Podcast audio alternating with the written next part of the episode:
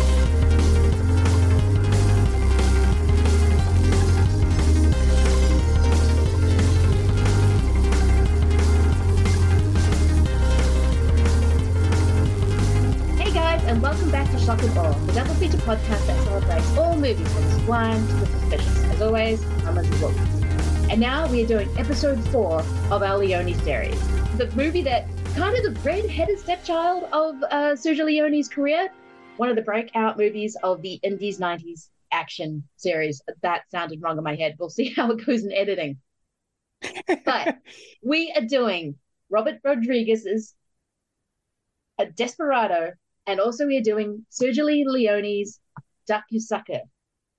And here with me is someone I was just thought was perfect for it. I know he's a Western, a specifically spaghetti Western guy. He's also one of the co-hosts of the amazing The New World podcast. It is, of course, Ryan. Hey, how's it going? Uh, good, good. Thank you so much for having me, Lindsay. How are you? I am very well, and I am really excited to talk about the, the uh, these movies in particular because, as I said off mic, I actually thought I had seen Desperado, but when sitting down, I hadn't. So this was um, this was kind of amazing to discover Desperado for the first time. Yeah, that is incredible, and I'm so uh, I'm so happy to hear that. That not only, I guess, not that you hadn't seen it, but that you saw it and you loved it. So that Yes. that is makes me happy.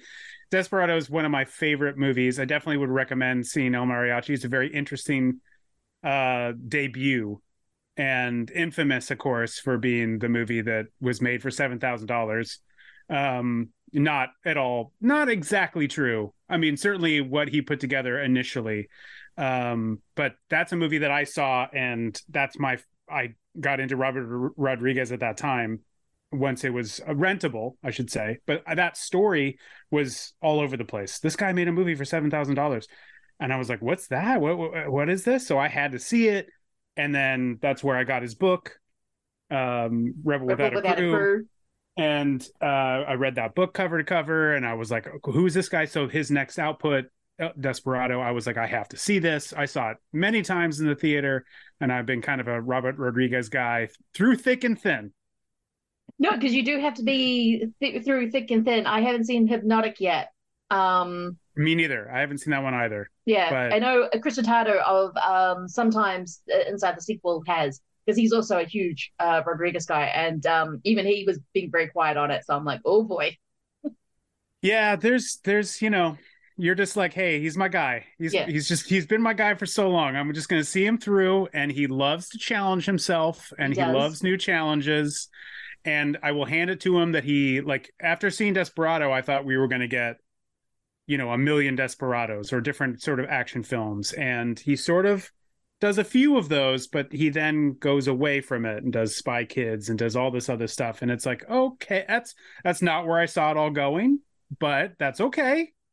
I'm I'm in for the ride. he makes them themselves in his pretty much his backyard, so he can just do whatever he wants. Like he's just one of those directors that is just like, oh, of course he's the kind of guy who would just go out and make El Mariachi, um, because that's kind of the director he is. Yeah. Yeah. So and now he's in a situation where if James Cameron comes along and says, "Hey, you want to make Alita Battle Angel?" I think it is. I'm blanking Mhm. on the Yep. name. Um, I was like, "Yeah, he's back."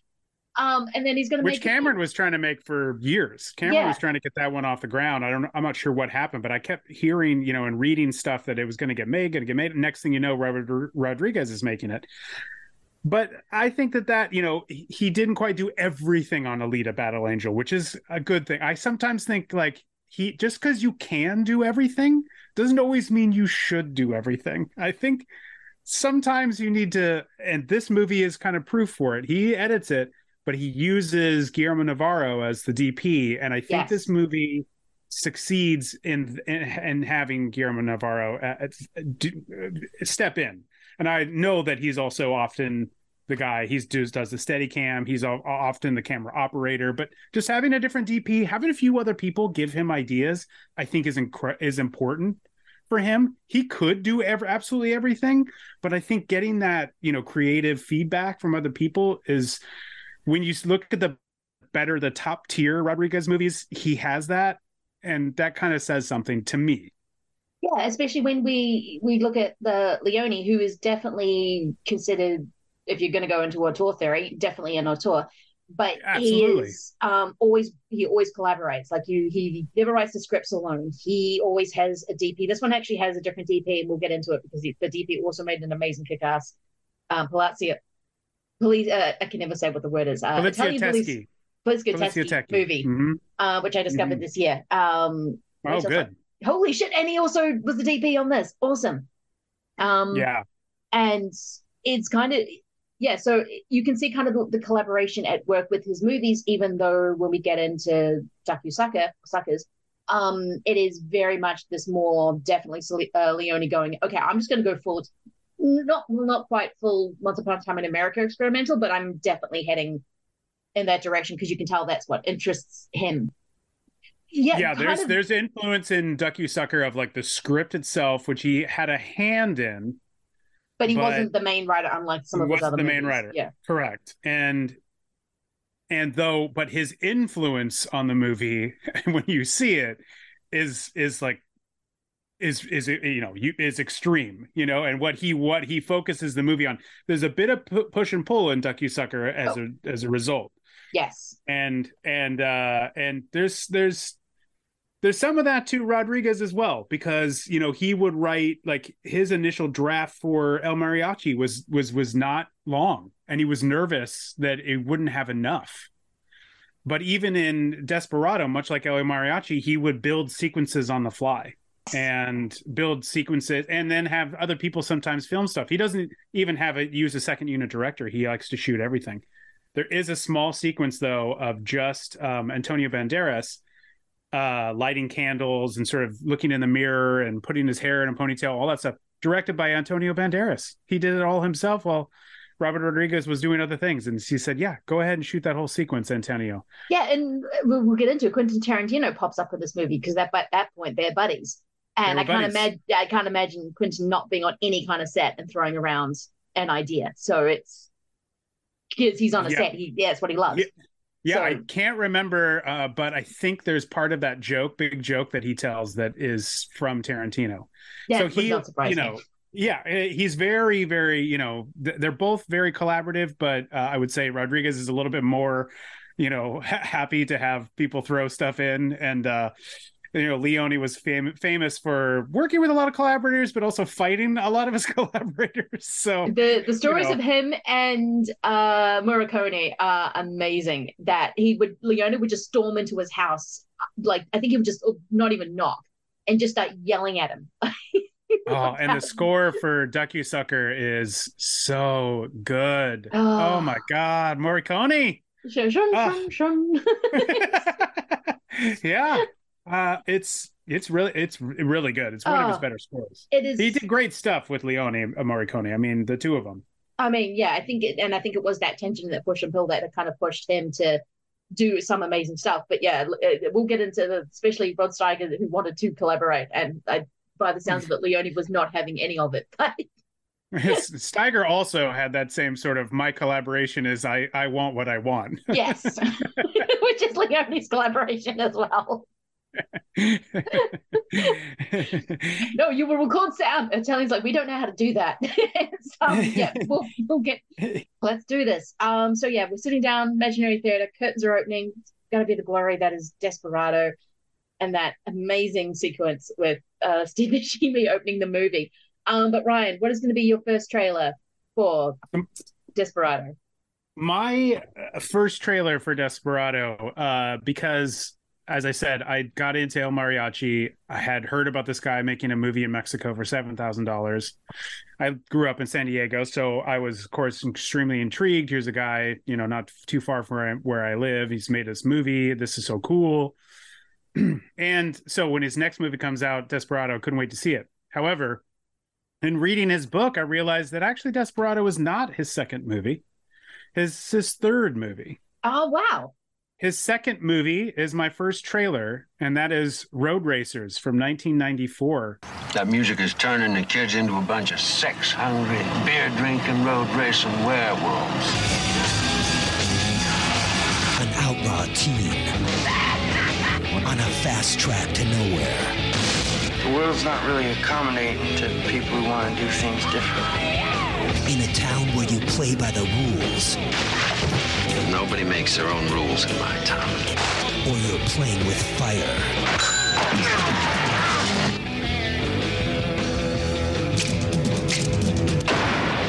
Are you sure you're going to be going out with someone like Dude?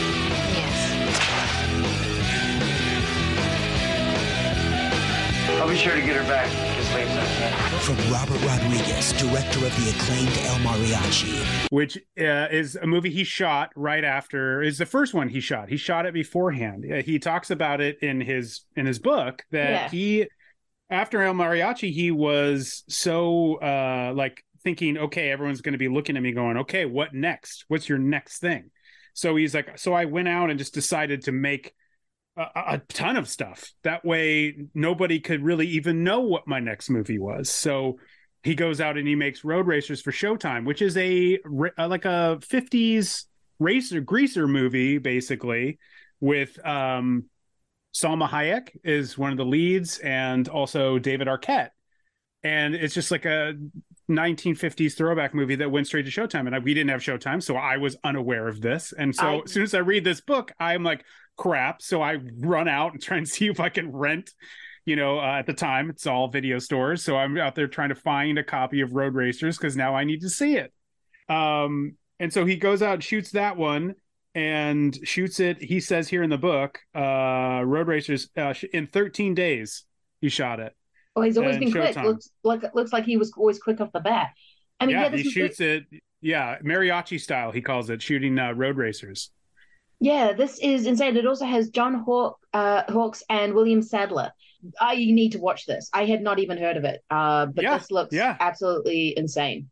And this is the time, you know, before really uh, internet was all over the place. So I have to learn about this movie by reading his book, and then have to run out and go see it because I've never heard of it. I, I didn't know what was going on, but I was like, this this is actually his second movie because he does that. Then he does Desperado. He shoots very quickly. Also, um, a scene in Four Rooms or a section of Four Rooms. The best section of Four Rooms, uh, quite frankly. Um, a lot of that movie is a little rough. But, oh uh, yeah, and then and then goes flies right into uh, from dusk till dawn. So he just was like, I'm just gonna make make make make bu- a bunch of stuff, knowing it might may all come out at different times, and nobody will really be able to say this is his follow up. That's the next thing he does. That's that. He just tried to flood the market with tons of stuff. it's interesting with this kind of uh, era of film brat with him, Quentin Tarantino, uh, uh, uh, Paul Anderson, and a few bunch of others that they were very conscious of what their follow up was going to be, or, or how people were going to perceive their film outtake from the very, very beginning. And it's probably because they all their heroes from the seventies, uh, Scorsese, Spielberg, Cop- um, Coppola, and um, De Palma, all kind of had that run. So they're already really conscious of.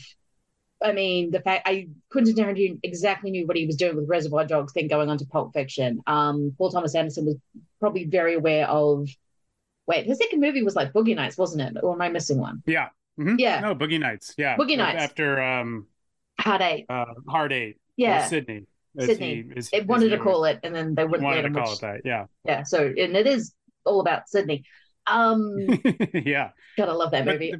it's it's really good. It's really good. Not to deviate off it, but this is a time in the nineties Yeah. where like indie film was back, yes, and these indie film directors, it's not you know the same, but I would you could correlate it a bit to what you're saying in the 1970s when you had all these we- where these directors were becoming known names, where we were you know, here's a new movie from William Friedkin. Okay, well, I want to see that. Like, you know, here's the next Coppola movie, that kind of thing. And so now we're having Quentin Tarantino, and we have Paul Thomas Anderson, and we have Robert Rodriguez, and we have uh, Steven Soderbergh, Yes, uh, that's the who then, blanking on. Hmm. then jumps from you know indie world into you know full on Ocean's Eleven, you know, superstar, Oh, uh, the- superstar yeah, it- director, and uh, then Academy Award winning, and and then goes back And then to back. win.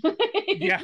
yeah, a director Yeah. who just does what he wants. Like that's a very rare position. But him and Rodriguez, I'm like, I'm just gonna make a movie about the Panama Papers, and I'm gonna have everyone in it, and no one's gonna like it, but I don't particularly care. another guy that I fell in love with at that time because this was all time that I was just like renting movies and working in video stores, and so all the like you know I got in on Sex Lies and Videotape, and I have a book up on my shelf from of Soderbergh about that about with the script and with all these journals of Soderbergh that he wrote when he was traveling around trying to sell Sex Lies and Videotape.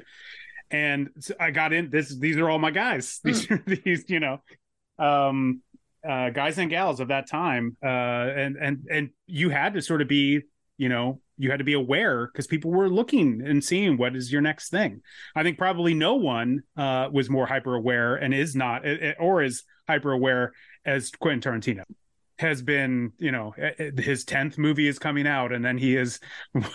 Walking into the sunset and all this drama about the end of his career. I'm like, come on, just make some movies, man. Just make Calm some down. movies. Calm just down. calm down, buddy. Calm down, buddy. We love your movies. Just let us love you. Okay, calm down. Stop being a prick. Like, can you? Yeah.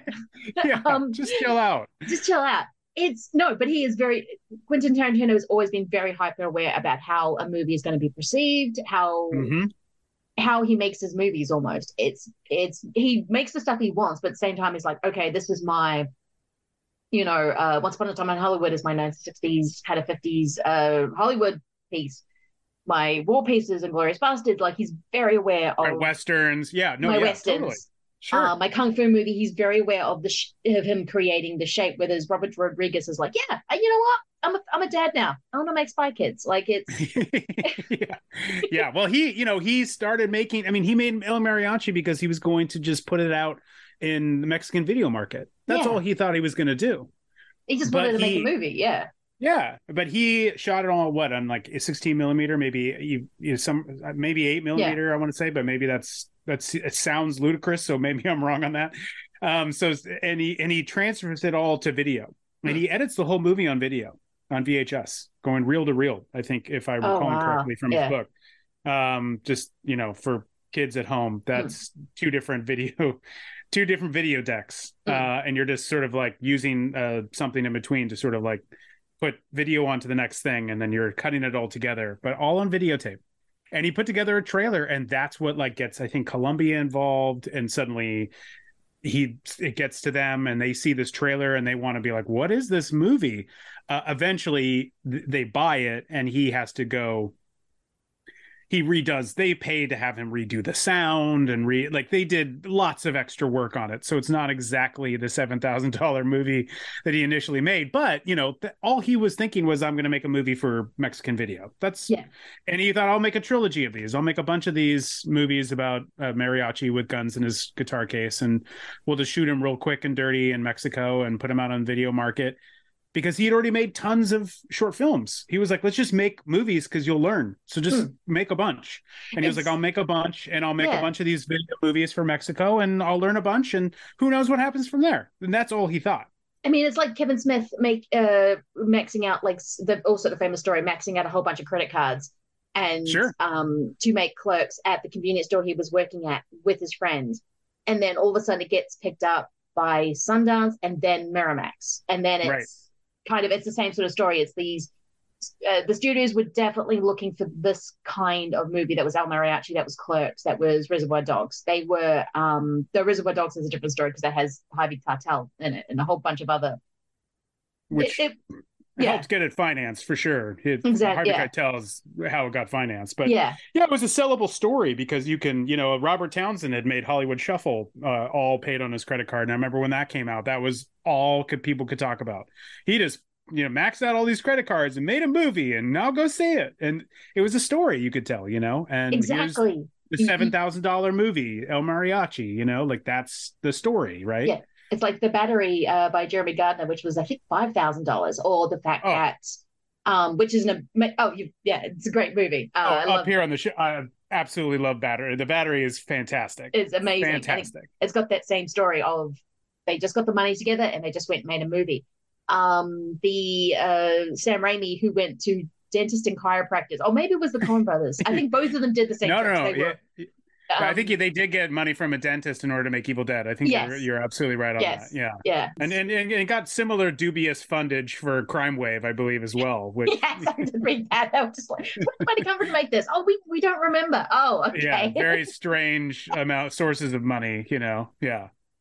Uh, yeah, so there's there's kind of always that legend behind it, and yeah, I need to see um this movie because I had never heard of it. I just assumed he went straight from El Mariachi straight onto um to Desperado. So yeah, and the cast is wow. Yeah, it's it's not unlike John Carpenter when he got to make Halloween. Before he did that, he quickly did um Someone's Watching Me. Yes, And he shot that before he made Halloween with I think largely the same a lot of the same crew. yeah, because that's a TV movie. Someone's it's a watching. TV movie. Yeah. Correct. Yes, which is actually really good. I really Oh. liked it. It's really it's really a, a great movie. TV Uh, movies, the seventies and eighties, are Yeah. really Really good. Uh, Really much good. surprisingly good. Yeah. Yeah. Uh, but I was I was about to say uh, this just in. John Carpenter made a good movie.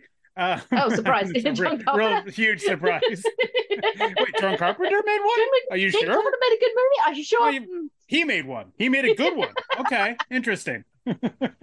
um, but yeah, it and he did that right before Halloween, so he could be like, I got you know this experience. Now I'm Yes. ready to go into Halloween and make this other movie. And I don't think um someone's watching me comes out till afterwards, but you know it, he'd shot it right beforehand to kind of let's get this thing. And so uh, Road Racers is kind of the same thing. I'm just going to get in there, make another movie real quick, be ready to go, and then he rolls into Desperados. So uh you know so smart on his part just like so yeah, just yeah do just- as much stuff as you can because that's the way you learn. And so when he gets to Desperado, it's um y- yeah, it's it's rough and yet it's intricate at the same time, which kind of surprised me. But that again, first time I'd seen this movie. Um, yeah it's a much more sure footing than el mariachi even Yeah. and even road racers they're definitely a little bit more scrappy and this one has you know he's got a little bit more money he gets a dolly he's got uh steady cam he's able to do a little bit more in this movie visually but uh so he's but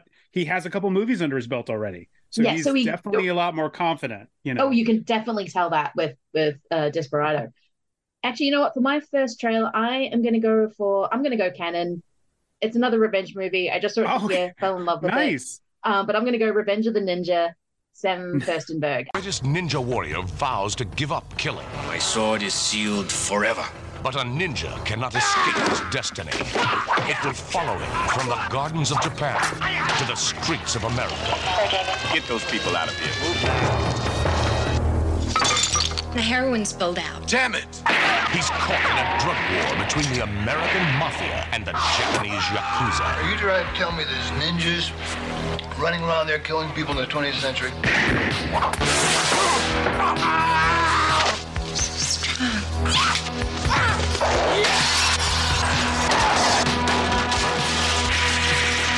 A disciple of evil who kills for pleasure. Only a ninja can stop a ninja. I think yeah, Sam's Nice. becoming my boy. He is um Cannon just He- gave him money and he just went wild with it.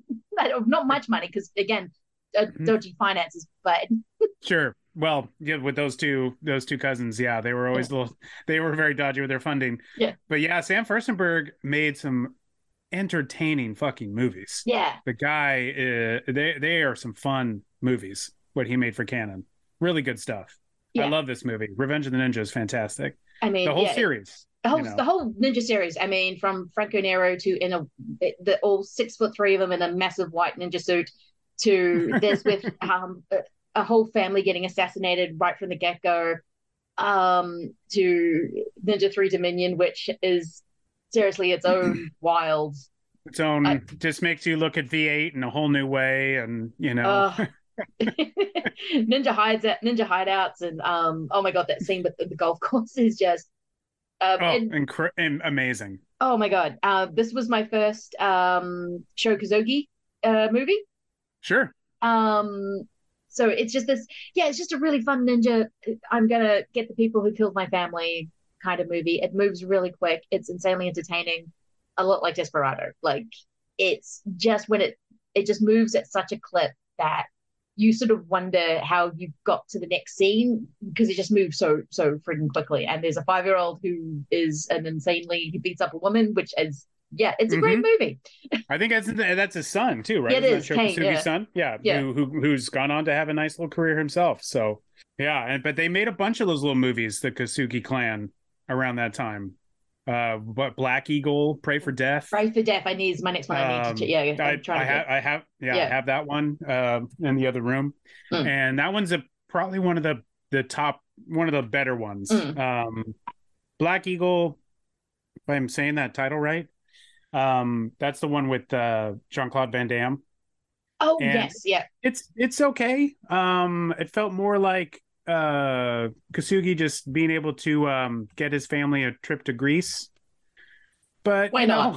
I mean, people, you know, it's fun to go to Greece with your family and make a movie. So I'm not gonna hate on the guy for that. But yeah, Exactly. it's um but yeah, like the, a lot of those movies are really good. But that that's uh, obviously Revenge of the Ninja. That's that's uh one of the great endings too. Just some incredible stunts there. Oh my god, yeah, by the Yeah. pool and and they just yeah, some really amazing stunts and some work. It's it's just a really really fun fun Just movie. su- yeah, super Yeah. fun stuff. yeah. yeah. What's gonna be your second trailer?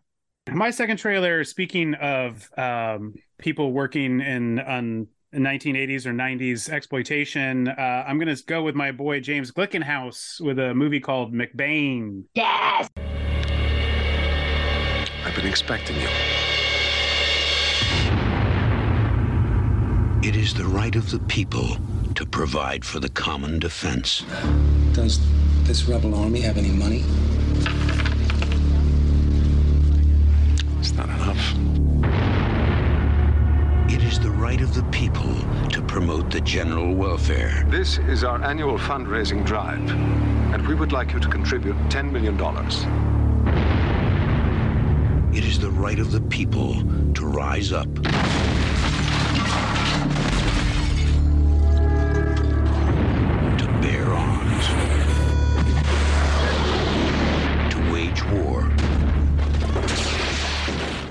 Because uh, I have yet to watch this disc. I just got the new Synapse, but I'm a huge fan of this movie, so I'm excited to rewatch this. Um, but uh, you know, you make a guy a promise and you rip half a dollar bill, and when you come to collect, you got to take down a foreign nation, and it's about you know revenge again, but also taking down drug dealers and you know a dictator and uh it's uh Christopher Walken just being a complete badass.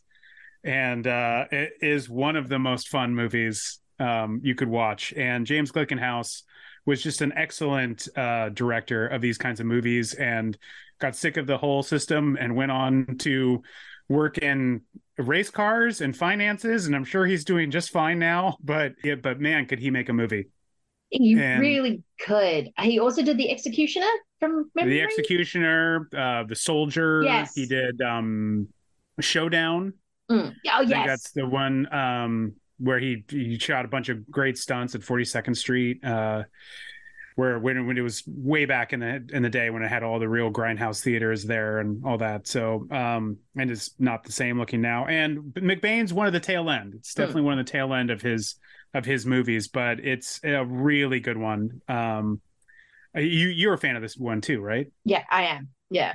yeah yeah. This is this is just a great film. It's just he does this thing with this movie. It's kind of like Sam Firstenberg, where he just makes them so entertaining. They just like zoom by, um, and you're wondering, yeah, because um, oh, who was in Showdown? It's Peter Weller and um, I can't remember I'm blanking on his name. sam elliott Sam Elliott, like swinging down on a thing going for down 42nd Street and Showdown, and this Right. kind of has that same energy, but they're in kind of like this South America somewhere with the Mhm. lots of cocaine taking out drug dealers and this kind of myth, meth, and they're just like, oh my god, it's just so much shooting up people. It's kind of it's insane to the point of oh my god, how did we get here? But you're just grinning from ear to ear when you watch it. It's that type of '80s propulsive energy, and it's it's so much fun.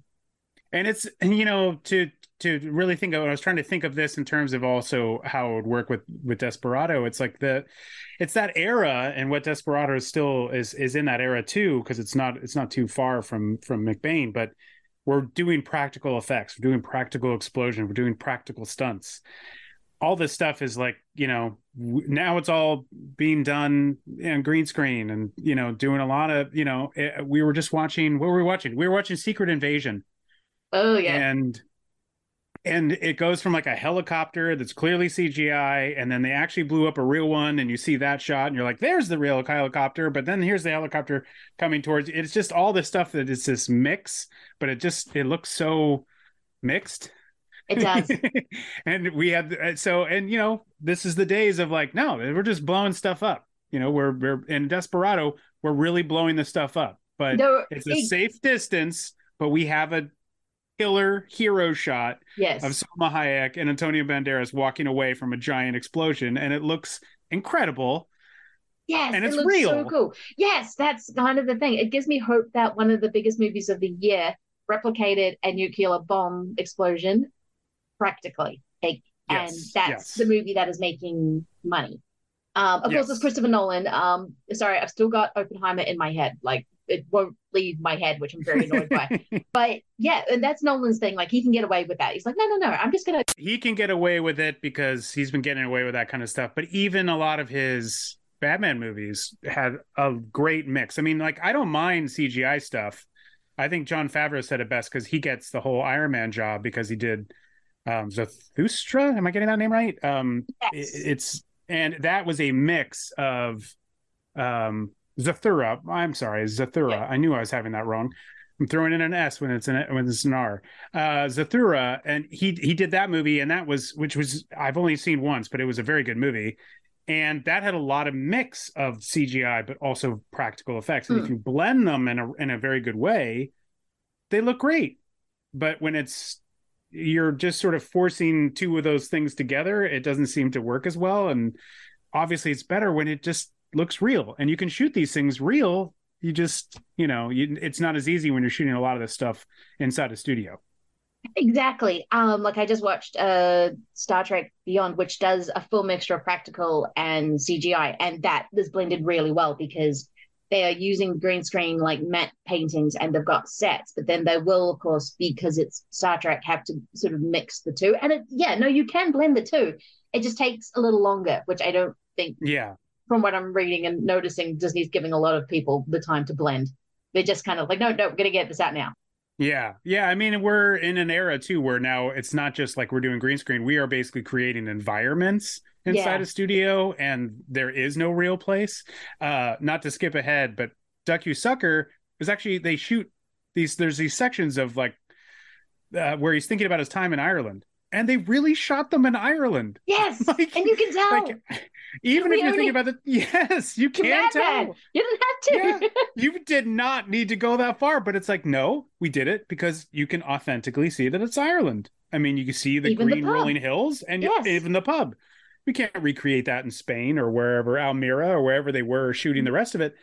And so, but so they're like, yeah, we have to travel. This Italian American production has to travel to Ireland for a few days just to shoot some scenes in Ireland. And I'm sure that that's expensive, but but boy, you can really tell. You yeah. know, it's it's you can tell that's man, Ireland. This is a man who made his career by making Spain look like pretending to be America, and the, I love the mm-hmm. fact that he actually goes to like yes. He goes to Ireland. It's like I'm like you didn't have to. Do, all right, Leone, you're a madman. It's like what's that story with Friedkin, the famous story of how when he's making Sorcerer, they, the studio wanted an insert to show how fast the um of the speedometer of the truck to show how fast it was actually going.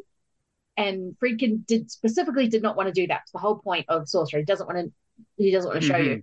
The studios were getting assistant. Goes, okay, so I have to go, but I have to go back to the jungle to shoot it because it's authentic, and it's just that. That's how things were done at the time, you know. Yes. And I would even say, like, you could have found some sp- part in Spain, and there's got to be an English pub somewhere in Spain you could probably travel to. So going to Ireland's probably it's a big step, but God bless because Mm. it's it's awesome that he does it for just the small sequences he did. And he maybe sold it because he's like, I don't have to be there long. Yeah, I only I've need a few days.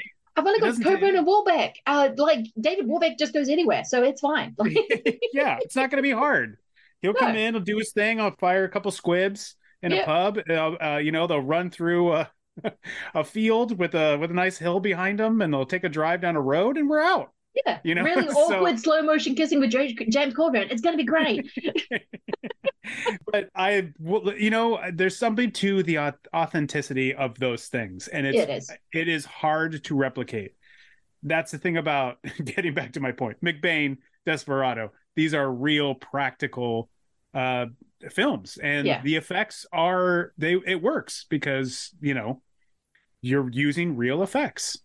It really, it, yeah, It's hard to beat. It is hard to beat, and there is a tactility on it when you are watching it. Um, so I guess when I'm talking about my final trailer, because I sort of was watching Desperado, I realized, oh, this is a spaghetti western, western, but if just dueling pistols, and so I had to go to the original dueling pistol guy, but I'm going to go for one of his American movies. Uh, that's of course John Woo's Broken Arrow from 1996. Nice. We got ourselves a broken arrow. A broken what? It's what we call it when we lose a nuclear weapon. I don't know what's scarier, losing nuclear weapons, or that it happens so often there's actually a term for it. The only thing more dangerous than what he knows They believe they've got an exposed core. They got to send in a nuclear emergency search team. By the time they find us, we'll be gone. is what he's prepared to do. $250 million by 0900 Utah time. If you have not. Good God. I don't know what the big deal is. I really don't. But there's one thing Smile, boys. We're about to retire. he didn't count on. I know his mind works. You gotta let me go after him. Outstanding, Hal. That's the spirit. again that practicalness um there's a way that uh travolta smokes a cigarette that is pure woo. Like you're just watching it going oh so we, is he gonna like light up with a counterfeit hundred dollar bill now? It's it's a bit wonky. It's not my favorite of his but i the more i watch it the more i enjoy it. I think the whole It Yeah, kind of tainted it but it's it's such a good i mean travolta just eats that movie up. I mean it's kind of fantastic. Again all practical as well. Yeah. Oh, and it it it is the only thing about it for me that is always a little bit disappointing is it's a little less of the woo flourishes, which is fine, but you know, uh, you know, for so but for me, like his best American movie to me is Hard Target, and I've only chosen it for like a trailer five times, so I decided not to do it. you had to do something different. I get it. I It's totally like, get it. How many times have I chosen Face Off? How many times have I chosen Hard Target? I, I yeah, I have to go. I gotta go. I gotta do something else. But there's also, you know, there's a pump up the volume reunion on that one, which is also terrific. yeah. um, with Samantha Mathis and Christian Slater, and you know, there's a lot. There's it's a fun movie. There's a lot of fun in Broken Arrow. Um, I, I get sad a little bit for his American career because I just I wish it had gone better. I was again also in complete my complete woodom at that point at that point you know getting uh bootlegged vhs tapes of his movies in order to be able to see him and get you know seeing reservoir dogs and going okay i gotta see city on fire and see what he ripped off you know um and uh and he did he ripped off city on fire pretty well Oh, for that end that ending scene but um but that's that's ringo yeah. lamb that's ringo lam no john woo but uh but Yeah. uh but yeah, I was getting into a lot of those Woo movies. So when I saw Hard Target in the theater, I was like, hell yeah, he's in America now. This is going to be amazing, which I think I mentioned in another podcast of Mm. yours. But uh, but then yeah, Broken Arrow. is like, okay, that's still pretty. That's still pretty fun. It's pretty good. But like it, it, it kind of. uh I guess people would probably say Face Off. A lot of people. There's a lot of people that are big fans of that one, right? Oh, so it, Face Off was my first woo, but I was very Oh, okay. confused by it. I was a teenager expecting kind of more of a Con Air just because I didn't know who John Woo was. And all I knew it had Travolta and Nick Cage in it. So I was sort of expecting the other kind of 90s action movie, which is more Bay kind of thing. So I remember watching Face Off going, I don't know what this is. And not Yeah. realizing that I'm watching John a John Woo movie. I think I think eventually the American uh, his American career kind of bled the wooism out of him Yeah, he becomes like even Face Off to me is like a little less and less Yeah. of the woo stuff. Though uh, the plot of it is straight out of a Hong Kong action movie. Oh, absolutely. The, the plot of it being like, yeah, no, we can just move faces around. No big deal. Yeah. That's just something that something that happens. What about the physicality? It doesn't matter. It works. Don't worry about it. Let's move on. We- Story, Don't think about it too much. What, Story what prison? explained. Let's move the- on. what does the prison have gravity boots? Don't worry, move on. Let's just let's it go. doesn't it doesn't matter it doesn't, Doesn't matter. matter. it doesn't matter let's just have fun so like that has such a hong kong movie plot to it but it, it it has less of what i think you know he did so much in some of those you know or the, those hong kong movies that made his career but um but you know he's still back he's still making movies now so you know we got silent night coming maybe so Which is a remake, Um, a silent remake of The Killer, is it? Or i that- think so yeah, Yeah, no just- it yeah yeah which I'm so intrigued is, right? by. Yeah, he's just taking all the dialogue out. I'm like, oh, this is fascinating. It's just gonna be pure style. I am so in.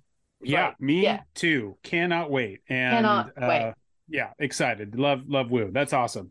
Yeah. It's a great trailer. Yes. It is a great trailer. The trailer is actually better than the movie, but it's I still really enjoy Broken Arrow, and I think John Travolta eats that movie up, even if I think it is a bit too American. But I think it's a, just that there's a '90s actionness that I love, and Desperado is so in the middle of that. So to watch it and realize, oh, this I haven't seen this movie, and it is so cool. And we'll get into Desperado, but I was visiting a bar, and in he walked. You saw his face? His face? No. I mean, every step he took towards the light, just when you thought his face was about to be revealed, it wasn't. It was as if the lights dimmed just for him. They called him a loner. I know who you are. Really? You kill drug dealers. I killed the woman I loved. You ruined my life. They called him a miss. You've heard stories of that man that carries a guitar case full of weapons. Find him and kill him. I hope you don't think you can take someone like Bucho all by yourself. Really? They made the mistake of calling his bluff. Is there something in the guitar case? My guitar? Now, it's time to face the music. Let's play.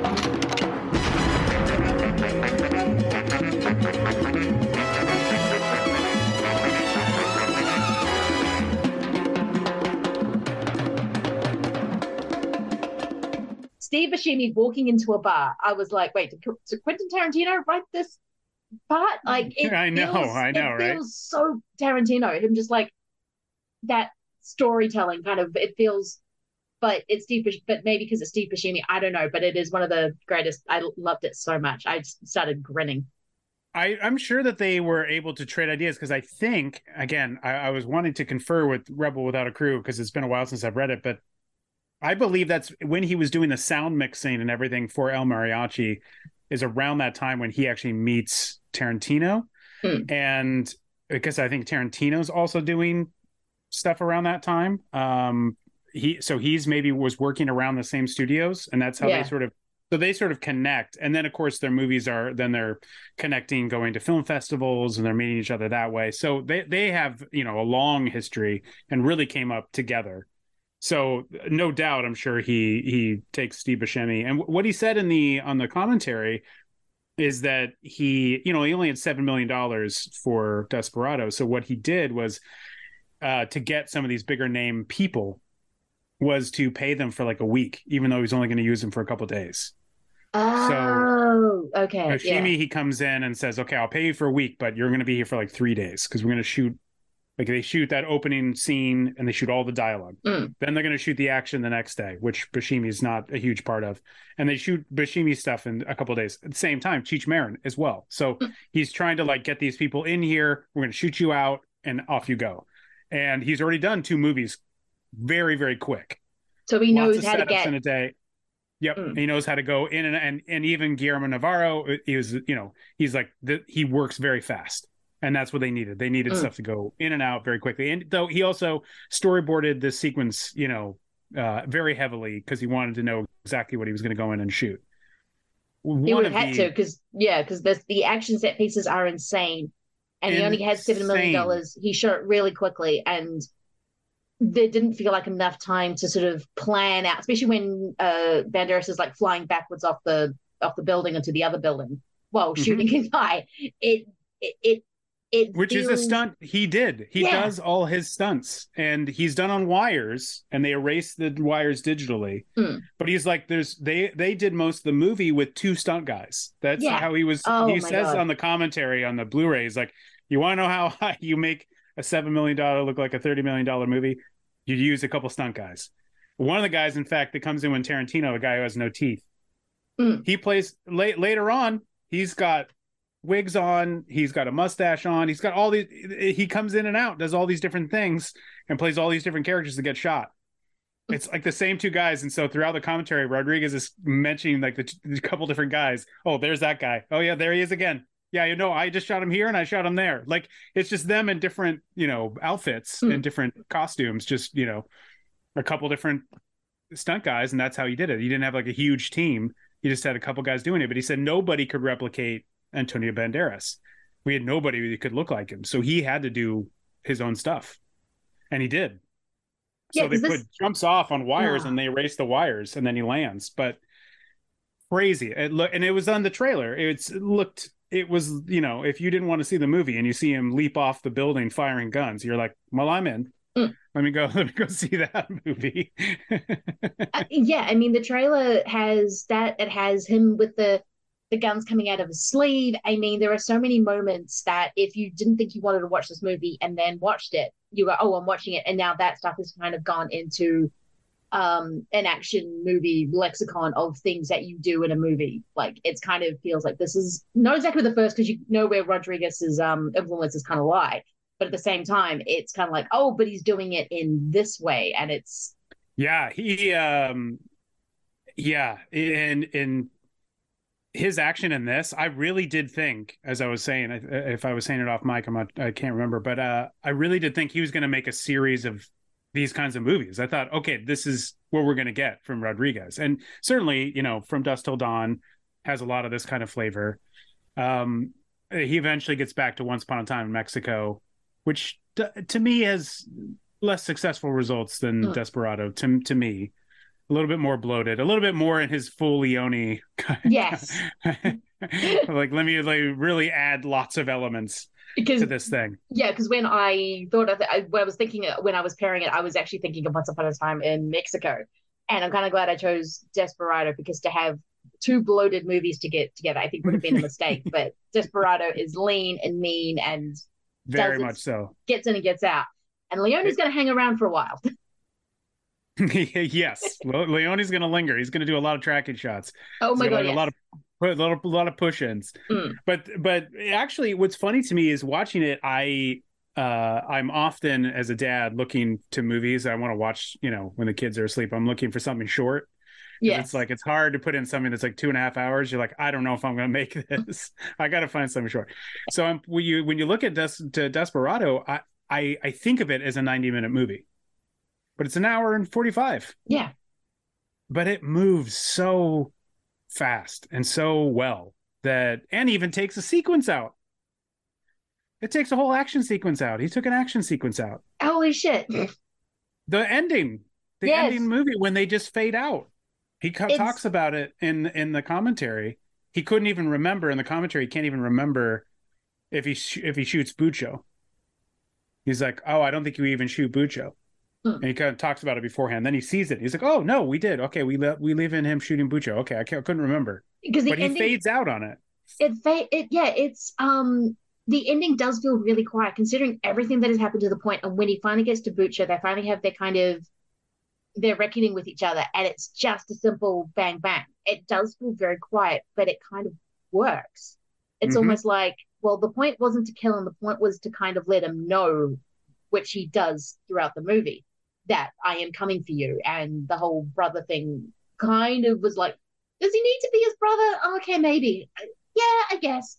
Um, yeah, I mean, no, I mean, it didn't have to be, but sure, sure, it doesn't okay, doesn't hurt anything. doesn't hurt anything, and I still enjoy it. But I kind of was surprised by how quiet. And it was the second time I watched it straight after when I was watching the Duck You Sucker that I went, oh, okay, this actually kind of works because it's what is there left to say once they've kind of shot him and all you can really do is fade out because it's it's the revenge is done.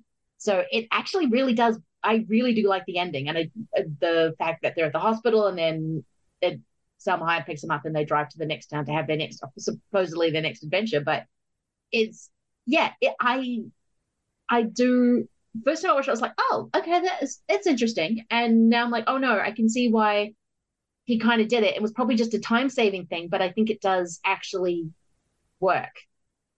Yeah, I it's one of those things that like at the time when I saw it in movie theaters and I saw it several times and then I had the video and I had no explanation. You know, it's like you you're you're waiting. So I got this Blu-ray of it um, years ago, and uh, and listened to the commentary, and then I was like, okay, he explains. He really just thought you'd had enough, like mm. action. Like it wasn't about action at this point. We'd had plenty of great action. So he's like, we don't need that now. And I'm like, I I'm not gonna lie to you. I could have taken a little bit. I'll take a little bit more action if you, yeah. especially action in this movie. Like yeah. you had another, if you had another scene of it, I'll take it. Yeah. I mean, if you have it, I'll gladly look at it. Um, it wouldn't hurt my feelings. But I get what you're saying. Yeah, I mean the emotional notes at that point with the brother uh twist and the fact that you know he still is trying to resolve this relationship with Salma Hayek. I'm mm. like, okay. I mean, uh, it hits all those emotional beats and those emotional notes. Um, but it was something that took me years of going, what happened there? Mm. Why did it just fade out? Why did it just fade out? it took so long for me to find out the answer. It feels um, like a very Rodriguez thing, though. Like just to um go, ah, oh, you might have, my audience doesn't think it's had enough. It's kind of like a leader. Like it's got that same ending of like, yeah, you probably had enough of this. I'm like, no, no, no, I kind of want more. Like I could have way more. I could, yeah. I definitely could have had more of that action for sure. Yeah, I'm uh, fine with this. Like he does that a lot. Like he's just like, yeah, you're done. I'm like, what? No, okay, but that's just a but, Rodriguez thing. I think it's like he, well, when he's done, he's done. Yeah, I mean, he makes those decisions. He, he, you know, he's definitely making decisions on his whims. His movies are his, and they're his. You know, they have his stamps all over them, um, almost entirely him.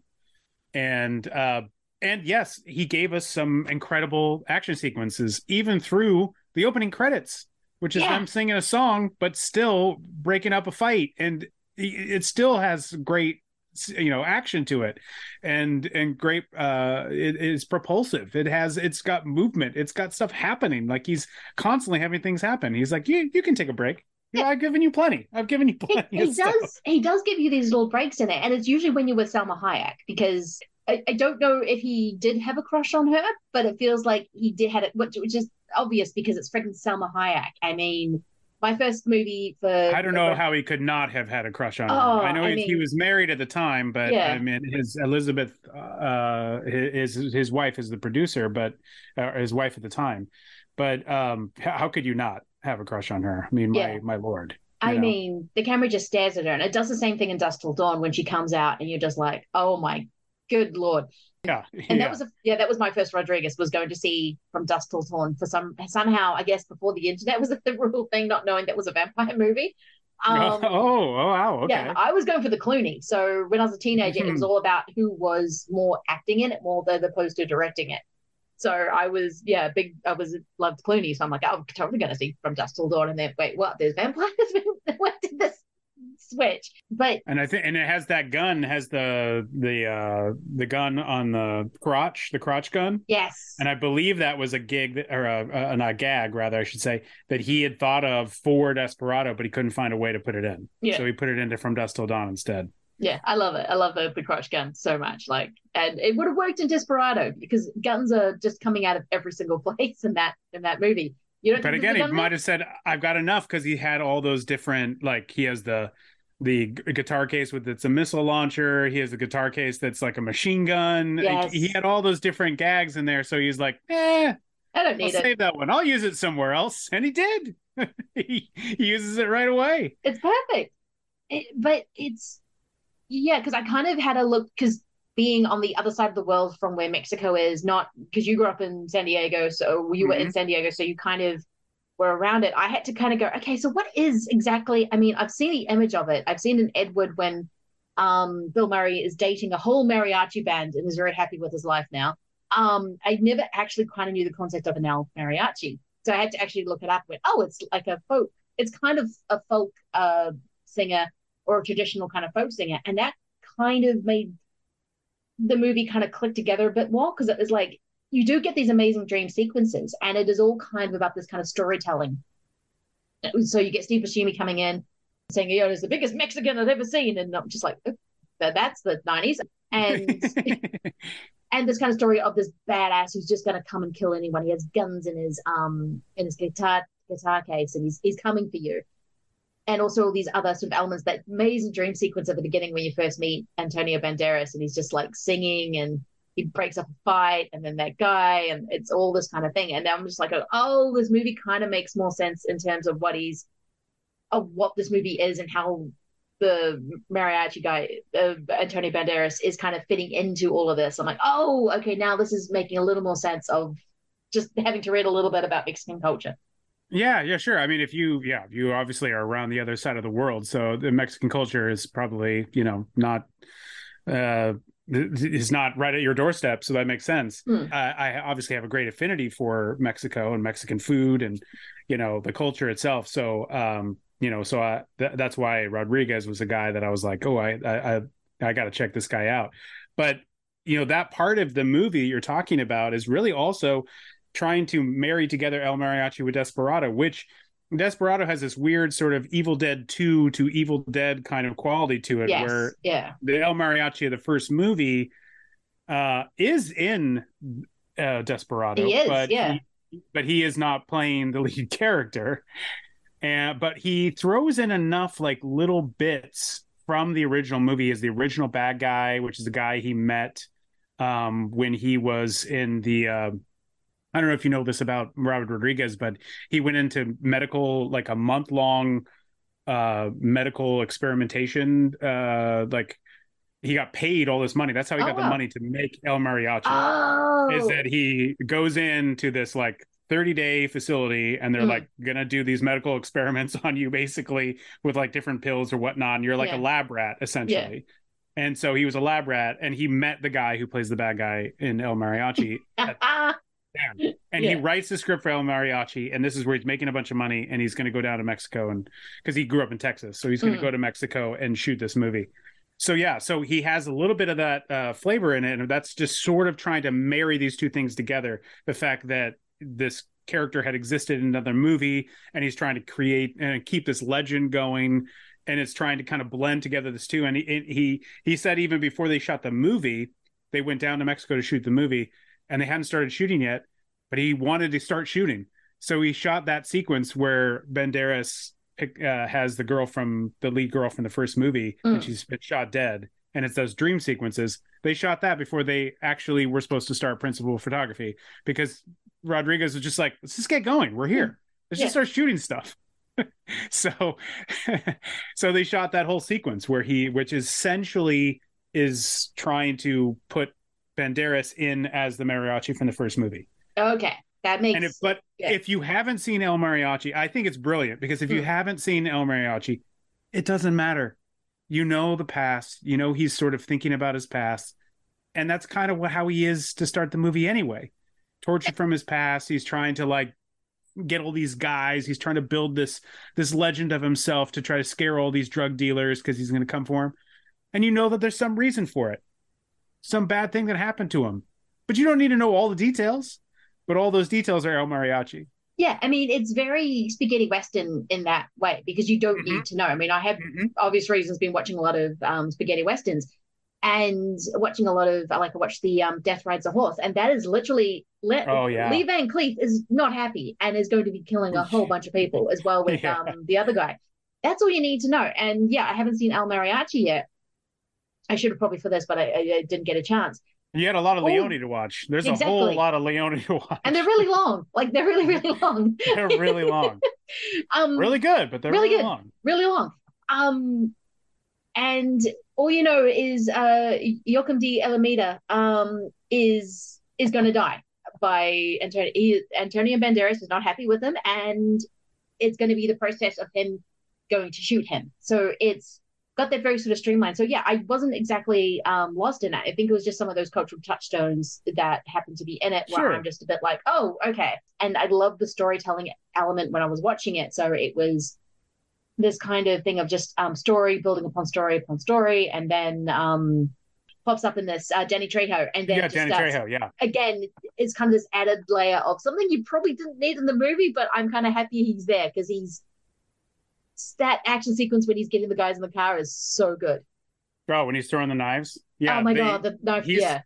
He said that they cast him, um, Danny Trejo, and they immediately gave him knives, and they're like, "Just go learn how to throw these things." Yeah. So they were just like, "We're just gonna be this guy to throw these knives, and just go go learn how to do that really quick because you you got to be good at it." And and that scene is awesome. Ah, Um, Erica came in when I was watching it in that scene, and she's like, "Oh, is this the first movie that Danny Trejo ever did?" And I was like, "No." he had been in lots of other movies, but they always were a like, prisoner, unfortunately. Every single time I Yeah, see like- him, yeah, he's always behind bars yelling at someone. He gets blown up in Death Wish Four. Like uh, he's in Mark for Death. He's in he's in He's in lots hidden, of yeah, he's in. yeah t- little little roles, but he was all over the place. But he certainly like you know uh, broke out uh, because of because of Robert, Robert Rodriguez, and excellent in this small role.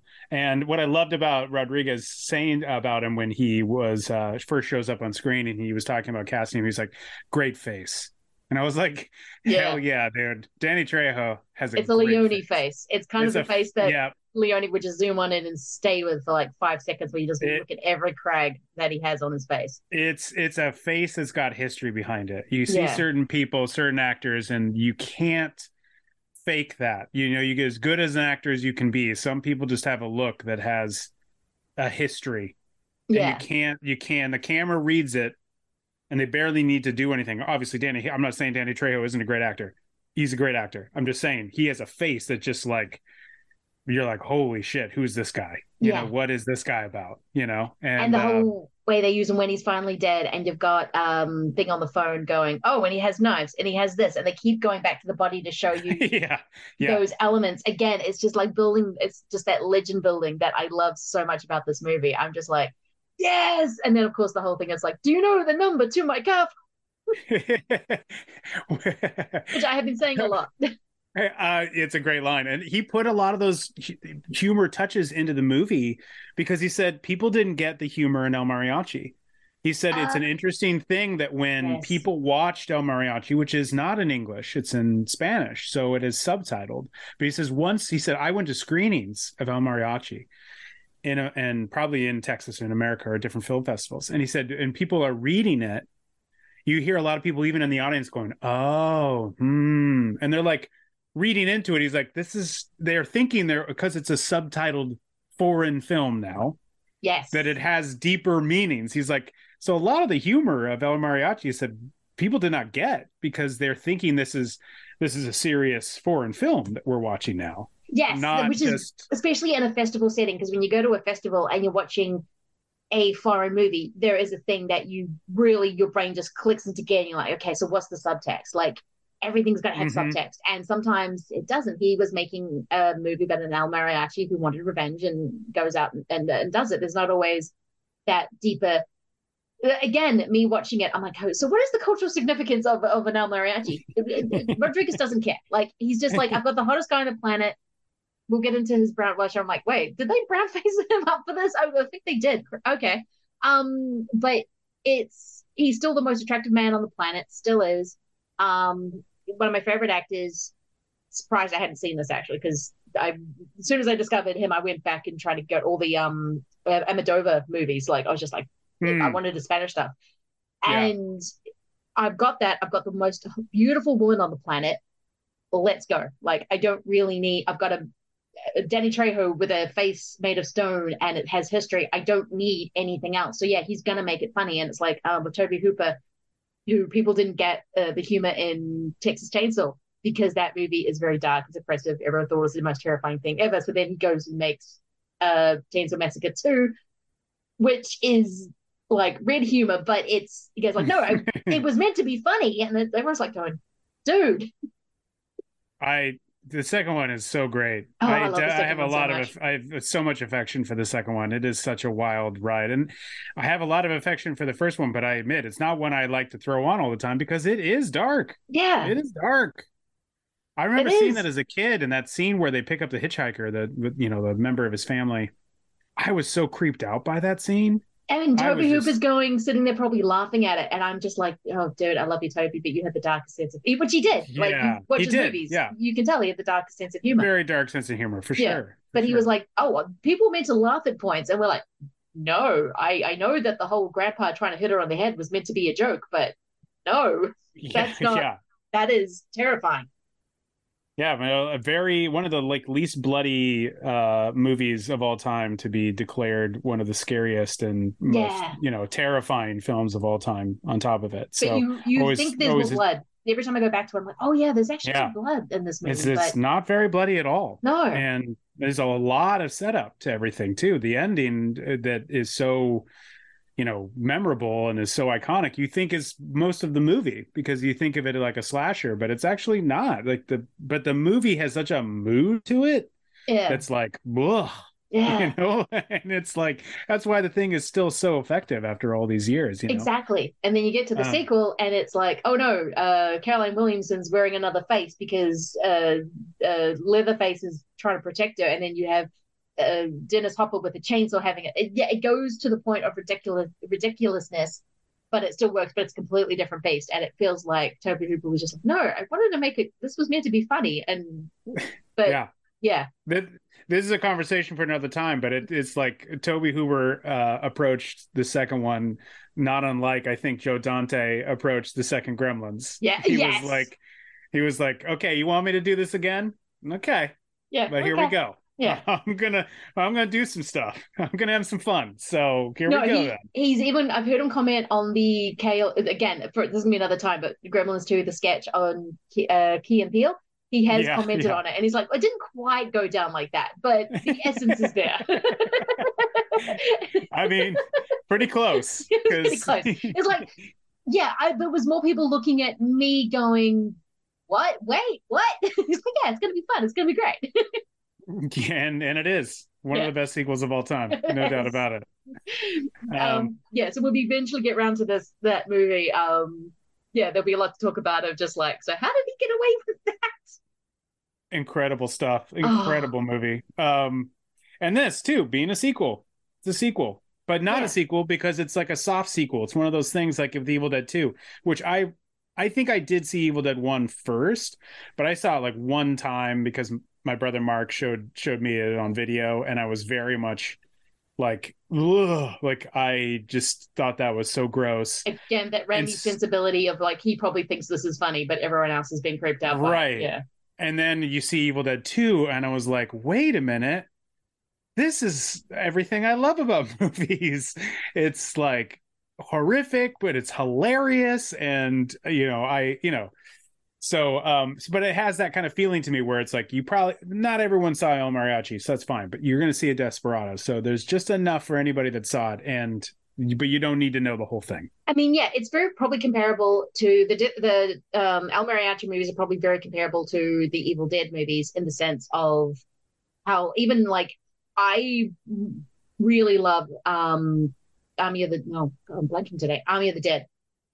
Oh, okay. Um, really love the third one, though I haven't seen um, Once Upon a Time in Mexico for um forever. But I think that the other third one's a bit more successful. But it's completely going in a completely different direction, and making it a much bigger piece. Which, from memory, that's what Once Upon a Time in America was doing. It's like a proper meant to be a big, um, kind of more. Oh, they've given him more money to make an action movie now. He can get Johnny Depp in there, and it actually wasn't even that big in the. Hmm.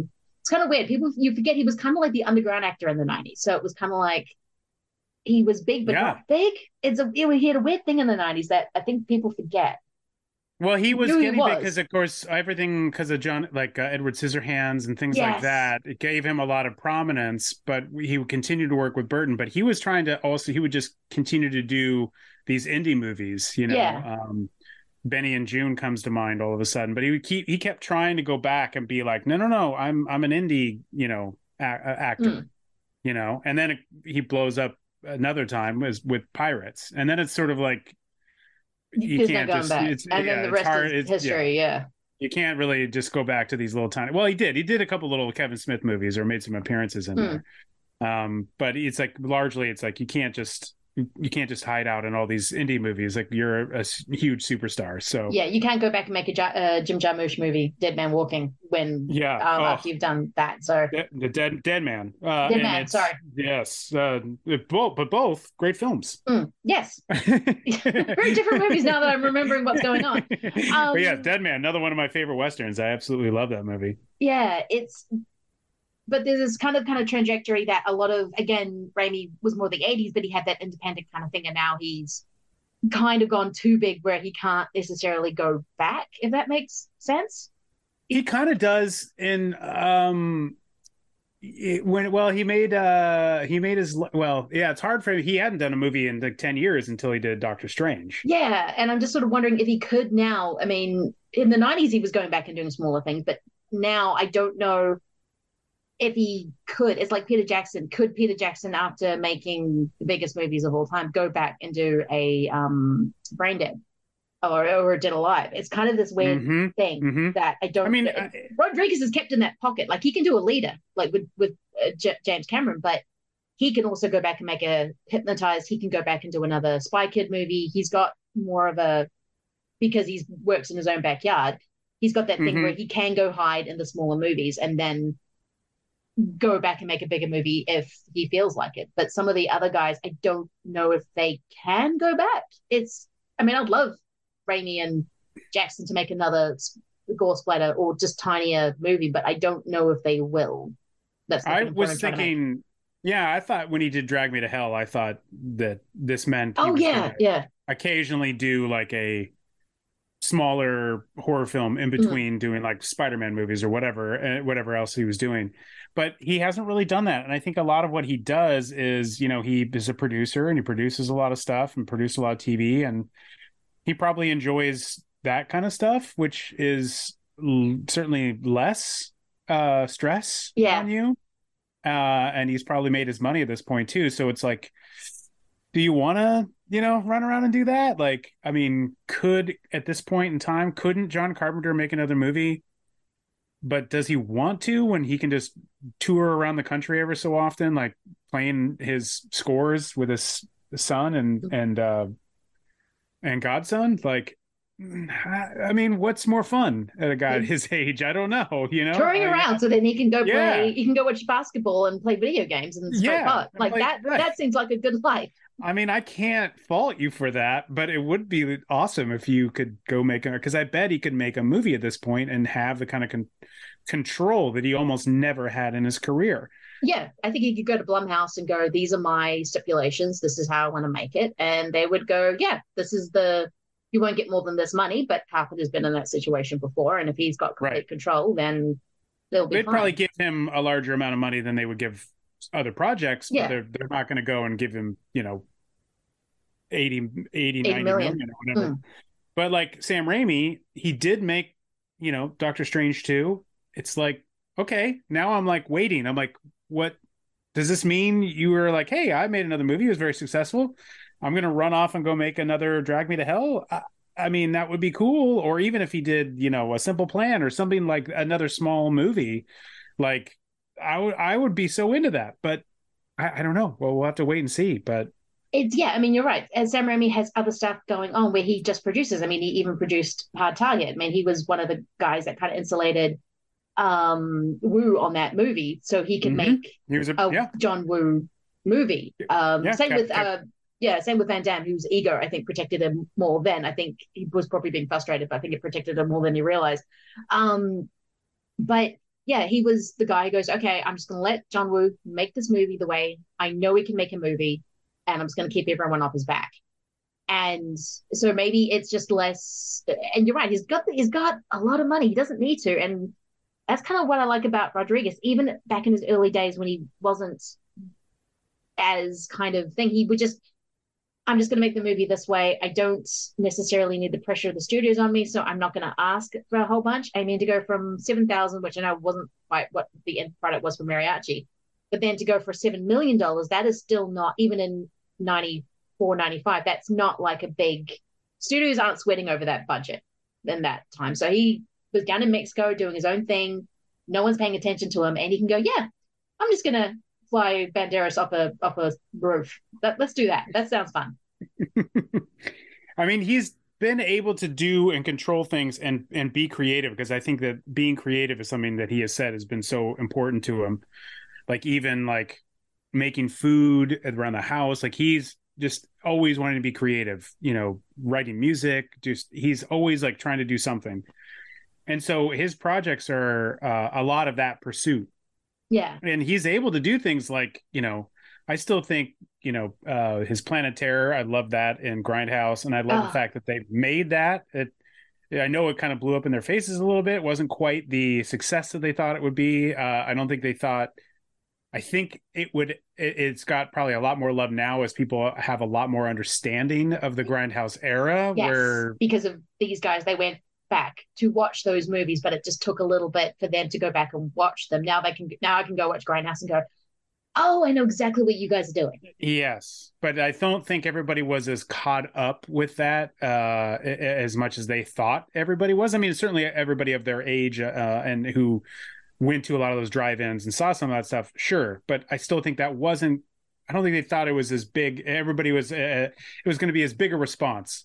Um, I think they thought it was going to be as big as a response, but it wasn't. It probably would get that now. But the fact that then he makes Machete off of like just a trailer he makes for that, like, you know, he's able to kind of like push these things into being, uh, which is pretty incredible. And uh, you can argue about some of the results, but it's amazing that he's been able to kind of like, as you said, work within his own little uh, Troublemaker Studios in Texas and kind of make his own thing. He has his own network uh, the El Rey network as well. So he's been able to just kind of push his own creativity in all di- different spots. And I think it all just depends on how you want to utilize that. Um, Carpenter wants to just make, you know, soundtracks to movies that don't exist. And Sam Raimi loves to produce movies and TV shows. And okay, great. Um, but uh, I'm glad that Rodriguez is still making movies because I'm excited to see, at least I'm excited to see Hypnotic. Um, I'm not sure. I've never been the biggest fan of Spy Kids. It's just a little too old for it, and I didn't have kids at the time, so it was a little like kind of missed me a bit. I watched them all, watched all of them, but I was like, uh, these didn't hit as hard for me, and I don't know why he did so many in a row. I was like, get through this phase, hurry up. Yes. but I can I can totally get um you know kid people are uh, seeing that at the right age that that would have been a blast. My own kids love uh, the Adventures of Shark Boy and Lava Girl Yeah. because it, they saw it at just a perfect time for them, and that's awesome. Um, I was like, get back to Desperado. yes. And he never quite has. I mean, there's been hints of it. I remember going to watch Sin City. This is when, I, and I remember it was the kind of when I was first starting to go, okay, I'm going to see a movie because of the director. Like, and this is Robert Rodriguez, and this is Frank Miller, and this has got some other stuff going on. And it's still, well, it's very Frank Miller, but it's kind of still this ego. You're right. He likes to do all these things creative, so he never really likes to go backwards. Even though I would love to do, like, see a Desperado, I'm like, is he going to do that again? Because he goes through like phases like I do. Like, oh, I'm in this, I'm into this. No, wait, I'm into this. Like, he's very whatever takes his fancy, which is actually kind of cool because he's always just going to create stuff, whether it works or doesn't. Kind of not the point.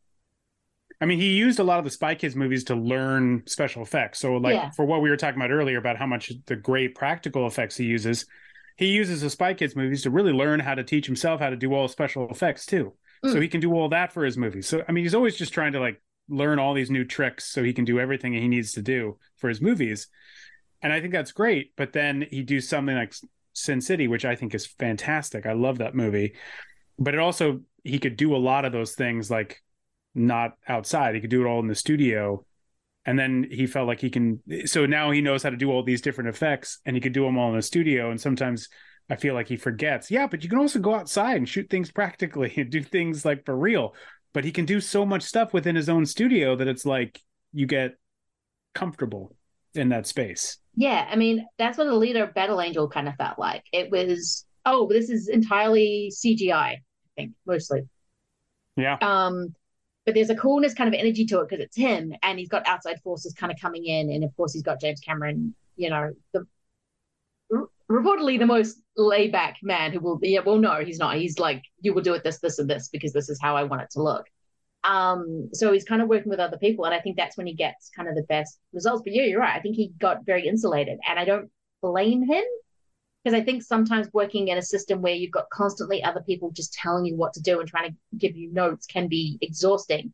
And when he's in his own studio, he doesn't have to deal with any of that. He edits, he does, he just does everything. So There's he does his own special effects. So no one can tell him, actually, that might not work. Um, he's like, well, I don't care if it's not going to work because I can just make another one.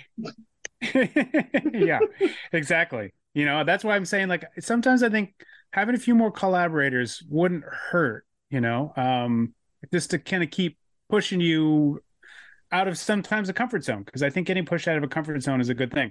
You know, the amount of people that um, filmmakers that will say like the fact that they had almost no money, it pushed them to have to like figure out different ways to get beyond the fact that they had a poor budget. I'm not saying that every movie has to be made with almost no money, but you know, it sometimes having those restrictions. And so when you can kind of do everything internally and in house, it can kind of make you not have to push yourself. You know, exactly. You have to be you have to be the arbiter of that sort of you know pushing. Oh well, yeah. I mean, you. have a podcast about the New World, uh, about the New World Studios, and you also have like things like Cannon and Empire Studios, which is all about making uh, and Roger Corman all making kind of movies with very little money um, so people can make money mm-hmm. off them, which is kind of the standard practice of, well, at the moment, I think it's all about how much debt and loss you can do. But it's um because um, I understand economics. I understand economics not at all. Um, but, um, well, that's certainly that's certainly what streamers are doing right now. Is yeah. just it's taking a lot of debt and pushing it to the future and yes. figuring trying to figure it out later. Yeah, trying to figure it out later, and then they wonder why everyone's gone on strike. Um, it's it's um, it, but yeah, but there's there's a scrappiness to those movies. I mean, every single time you talk about the New World, even something that worked really well, like um, uh, Battle, Battle Beyond the Stars, it mm-hmm. still has that scrappiness to it, and so does um, Desperado. There's still a scrappiness to it, which I really like. And yes, this has Steve Buscemi, but this is still 1995 Steve Buscemi. This is not um, Boulevard um thing, Steve Buscemi. He's not. He's still yeah, right. Of, he's he's an indie actor, and he's got credit as an indie mm-hmm. actor, but he's still an indie actor. Antonio Banderas, um, I think, was known in America at that point for dating Madonna. Like he he was a Spanish actor who was coming over to the states to see if he could make some sort of traction. Um, I still have a memory of watching that Madonna documentary, seeing Antonio Banderas and going, even as a kid, who was that? That is the most beautiful thing I've ever seen. Um, he's yeah. incredibly attractive in this movie. Just, There's no it, doubt about it. Oh, even a Dial of Destiny when he's older, I'm just like, just hello, hello. I know he got done so dirty in that movie. He, was did. great. He was yeah. so good. I was like, yay, I'm getting Antonio energy, and now he's gone. It's, and then it's over. And, and it's over. That's, that's that. That's, yeah, that's, that's it. Um, yeah. So he's still not. I mean, this Still is his it. breakout. Yeah, he's he still hasn't quite got it yet, but this is his breakout role in the states, and then after this, he's off to the races. This is Salma Hayek's first. No, I don't think it's her first movie, but it's her first big one. It's definitely the one that everyone went, "Holy shit, who's that?" Um, Correct. Yeah. yeah. Again, she had just worked with um, Rodriguez on on Road Racers, but yeah, this is he found he saw her on Mexican television. Yeah and so I do I believe that she this is like her entry into movies and boy does she come in and you're like okay here's a new movie star yeah there she's just a movie star and she is so fantastic that moment when because I love how the fact that how much El Mariachi gets shot and every single time it's Salma Hayek who has to come in and mend him back to to health again. It's like a, almost like a running joke. It's like oh you got shot again? It's um it's this great thing. But when she's on the she's on the bed playing the guitar singing and it's again this amazing dreamlike moment of the, the assassins coming around with the silhouettes and him singing and then picking up the two guns. But that moment when she's singing he stays on her and it's like yeah she's a she's a straight up movie star that's what yeah she is there's no other way to sort of describe Salma Hayek other than hello movie star and and Tony yeah. Banderas is hello movie star mm-hmm yeah, he. I mean, yeah, and he he he he does right by both of them. I was going to say too, Antonio Banderas does something that I think a lot of my favorite action stars or you know my favorite action movies when you see someone be hurt like antonio banderas is great at because i think there's certain action stars we look at where they're like shot and they're just like whatever you know let's move let's keep moving you know? Yeah, my partner watched rampage and that's exactly yeah. that movie. Yeah. Yeah. And and you know there's certain people that can pull that off and that's fine. But i like an action movie where like the guy's like holy crap, I am shot and I'm really struggling and this is really tough, but I am going to have to find some way to pull this off. And uh, he does a lot of that in this movie. I love that shot of him going by the wall. Yes. and he's with the little kid and he's clearly bleeding. And he's trying to keep it together and he's just leaving a blood trail on the wall. Uh, just fantastic shot. And uh, he he's so good in this movie of just having those moments where he's just continues to get messed up. You know, the fact that he's been shot in his hand which you see in that first flashback of yeah. What I think um, it wasn't a squib, it was what Rodriguez called an avocado gun. And basically it's something that splats. So it's something that shoots out and splats oh, them in the hand. Oh, yes. And they use that instead of having an actual squib blow up. Mm. Because if you have a squib in the hand, you're gonna have to bury it under makeup and then have it explode. So instead they're shooting it out.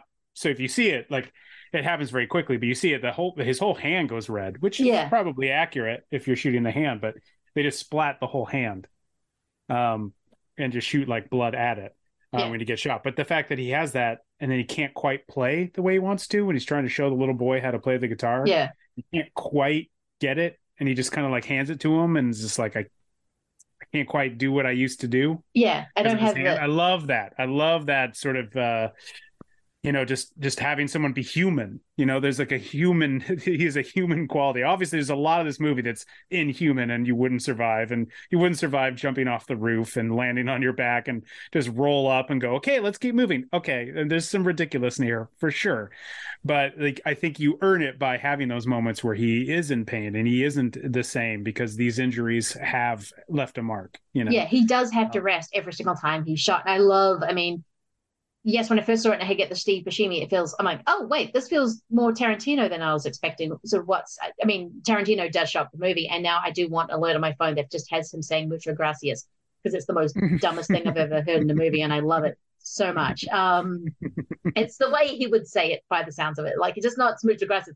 Mucho gracias. It's like, uh, yes, I, I love you, Quentin, when you do that stuff. It's, it's so, yeah he he definitely has a lot of fun too with um, American tourists in Mexico and stuff. He has a good he has a you know uh I love the line where they say your beer tastes like piss and the guy says the bar just goes because we piss in it. it always makes me laugh. Never fails. Just, oh my god, it's such a good joke. And deep in this uh, the whole joke of I'm not taking any like shit from them. Yeah, they yeah. don't take any shit from anybody. It's uh, it, they he definitely you know made fun of a lot of the gringos. Uh, oh my god, when they're coming in and the whole bunch of everyone's dead, and what's his name goes, "Can't you see we're closed?" it's but no, the whole thing was like, "This is the best beer I've ever tasted," and you know it tastes like shit.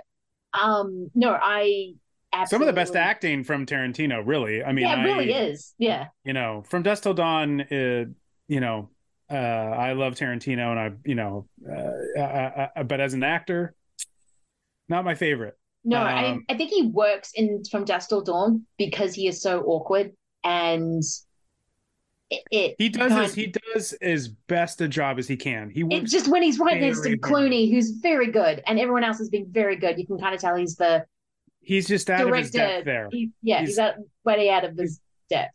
It's just not like yeah, okay, he was fine, but just imagine that role with someone else who yeah. really could pull that off, who yeah. really could do that, like that movie would be a lot better, you know? Um, at the time, having Quentin Tarantino, though, still even in the movie was still such a huge boost. So I get it from a marketing perspective, but just imagine um, uh, every time, you know, now every time I watch Pulp Fiction, which is a movie I love and a movie that I freaked out when I first saw it, but that last act with Quentin Tarantino, it's like, ah, just imagine someone else in that part. I I realize you're there all day because you're on the set, but just imagine if it was someone else. That... I'm I mean, he does shop in Django, and it's the worst Australian accent ever to be put on film. And there's been some bad ones. Um, but that he had to do, and he, I know he had to do that because somebody dropped out the last minute. dropped out. But he does I- do it like yeah, I was gonna say he, he you've noticed he does do it less. Like in his career, he really wanted to be in front of the camera. You could tell something he really wanted to do. And then I think as he got older, he realized I'm never gonna be up to what I need to be. So I'm just gonna and I get still to be on a movie set every day. I get to this is my movie. Um my I- I- name I- it's my name that sells the movie more than anything else. So he's Yeah, and I can't, I can't, like, I can't blame the guy for he had been studying acting for years. that's what he wanted to do originally was that. and then it's So, like yeah. here's me in a scene with John Travolta and Samuel L. Jackson and Harvey Keitel. Look, if it's me in that case, I would have a hard time not putting myself in the role too. I get it. I understand the impulse. I'm just saying, just imagine someone else in that part. Imagine somebody else going off of Clooney as this sadistic brother Yeah. just having a, you know, I don't know, could be a lot better. However, in this, he's very good. He's very good, and his comic timing in this is really good. It's so funny. His reaction to when the guy gets shot, he, he and the blood splats on him. Yep. And he doesn't. he turns look. around and he's and he's mid he's mid uh swallow. Yeah. And he's got all this beer in his mouth. And then he swallows it. And then and he, he said, You check out. And he's like, Yeah, no, I know that because uh me and Bucho go way back. And he says Bucho, and he's like, him too. That's all extremely good timing, very funny stuff. Yeah. Um, and so excellent use of Quentin, Quentin Tarantino. Oh, when he's in the back and then El Mariachi's coming in and doing his like, which is my favorite action scene in the movie when the guitar opens up. It's just the Yep. guitar, and Oh. like, and then that just slowly opens, and then you see all the guns.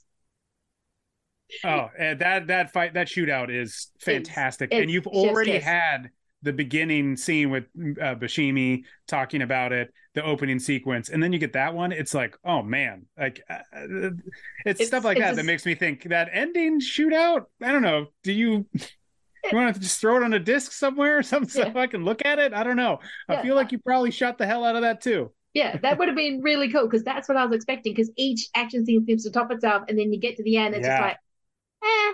I was just like, wait, you just walk. You did not just walk out of there. You honestly were just walking down the street where something massive was exploding, and it's kind of one of the go-to action scenes that always get shown. Like when they're talking about action scenes, Yeah. Salma Hayek and um, Banderas kind of walking down the street with, with a fireball behind them.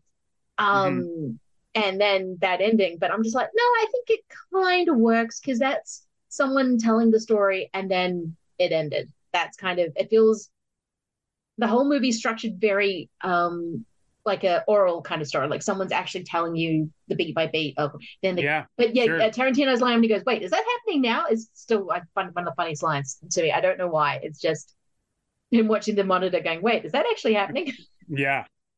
Uh, and I think that that ending, if he does do it that way, there might have been some element of that shootout.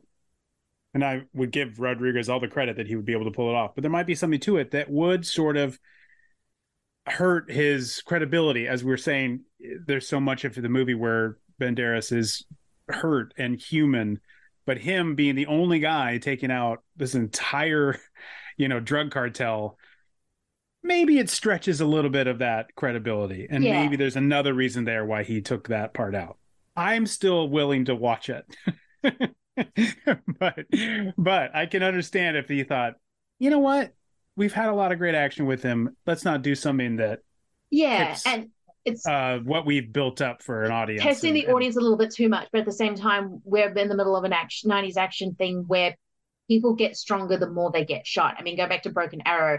Christian Slater seems to be stronger by the end of the movie than at the beginning of it.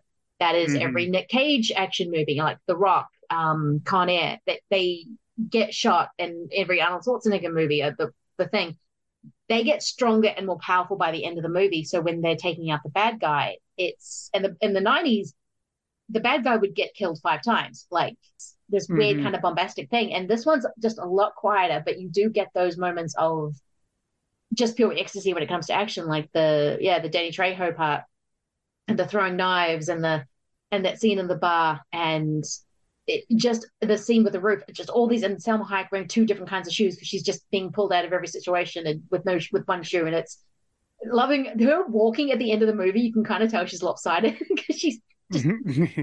got two different heels on, two different heels on, and it's this great little, it's just that great little detail of this poor woman who's just been in the middle of this thing, kind of makes a decision, and now she's in it, and now can't get out of it. Like even when he decides not to shoot him, she go, but he's going to kill me eventually. Like if you don't kill him, he's going to kill me because he now knows I helped you. So it's, yeah, I oh, she's so good in this. Um, it's uh, yeah, oh, God, yeah. uh, it- Speaking about another actor who also still looks incredibly good still today. I Yeah. mean, she's I I don't I don't think she's aging, and it's it's frustrating for me personally. But it's very frustrating because she does not age. She- I am I am aging. Me too. And rapidly, and I'm Yeah. like, what is she doing? I don't understand because it's uh, She's- upsetting. She's was insanely beautiful back in the '90s, but she's actually more beautiful now as she gets older. And I love that because so many women in Hollywood seem to get treated differently. But you look at Salma Hayek and you're like, oh no, she is still insanely that she's more beautiful than she was in um, Desperado. And I'm and everyone I- recognizes that because you can't help it because you're looking at her going, You, you can't look at her and, and say, no, let me Yeah. argue this point. yeah. I mean, I know a lot of people do that yeah. Margot Robbie at the moment. I'm just like, oh, dude, Mm, seriously, No, no. Also, also very, very pretty lady. Yeah. very pretty lady, like very smart. You can tell also, always- seemingly not to age right now. exactly. Like Because you got to think, like, how long has she been in movies right now? Like, she's been in for a while now. Yeah. But every time you see her, it's like the first time you've seen her, and it's and she had a whole career in Australia beforehand, like before she sure. got into um, Wolf of Wall Street. So it's kind of like right. she's been around she for was- a while. in that TV series too. She was in a series TV series of Pan Am, I think. Uh, Yeah. a little bit. So that she's she's had a career uh, before everything, and she Yeah. still looks like you know. It's it's upsetting. It's upsetting. I don't. It's very upsetting. It's very upsetting. It's just Um, upsetting for me personally, a guy who's had gray hair since he was in his twenties. But you know, it's it's a little upsetting. But you know what? Um, it's what really uh makes me uh what what did he, what what what makes me have such a, a soft spot for James Coburn, another gentleman who has had gray who had gray hair for a large part of his career. I did not So- realize that because I just always Yeah. thought he was a distinguished older gentleman. You find out, oh no, he had gray hair like right from the beginning. Oh, Yeah, um, you- yes, yeah. I'm always like, ah, James Coburn. I know, I know the struggle, my man. um, speaking of which, is there anything else you want to say about Desperado before we go on to um, the what? Uh, I was going to call it Once Upon a Time in the Revolution, but it's got too many names. Too many names. Duck you sucker. Uh, no. you sucker. Uh, other than if you have not seen Desperado for some weird reason, uh, please go watch it. And yes, don't get confused and, with uh, Once Upon a Time in Mexico. Very different movie. very. Like I though I, did. want to. I want to rewatch that one. I did. I've Yeah. Mm. also not seen that in a long, long time. So, um, but uh, my memory is that it's not quite as good as Desperado. So I.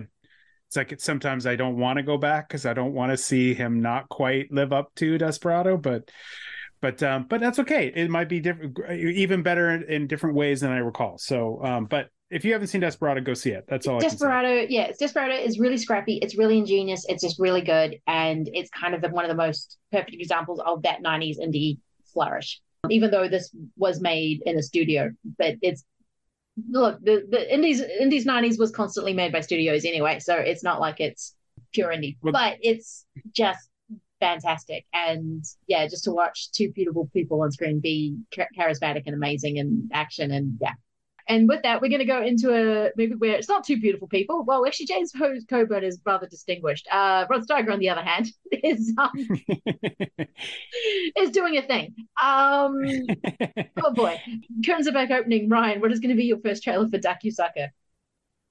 Okay, my first trailer for Duck You Sucker is going to be um, a 1970 movie, sort of a kind of a. Uh, it's not a. Uh, it's not a spaghetti western, but it's almost like an American version of a spaghetti western. Um, and it's a movie called Cannon for Cord- for Cordoba. Oh,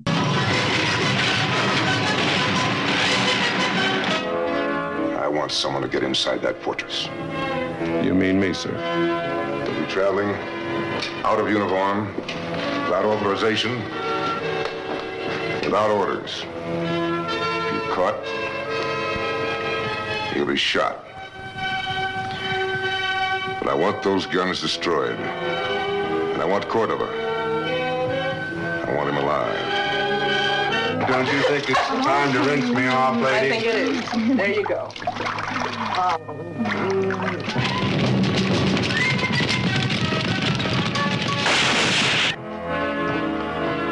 You're talking to an officer of Mexican army. There's no rank. We're all equals, except for me being a little more equal. It's a George Peppard movie, I think That's I have all- heard of this. Yeah, and it's also set in the Mexican Revolution. that's why I And it popped up on a it's- list. I was yeah. George Peppard is leading a group of guys that's trying to get rid of all these cannons that Cordoba, who is the, the the Mexican leader of the revolution or whatever, they're trying to get rid of all his cannons so he, they can win this battle.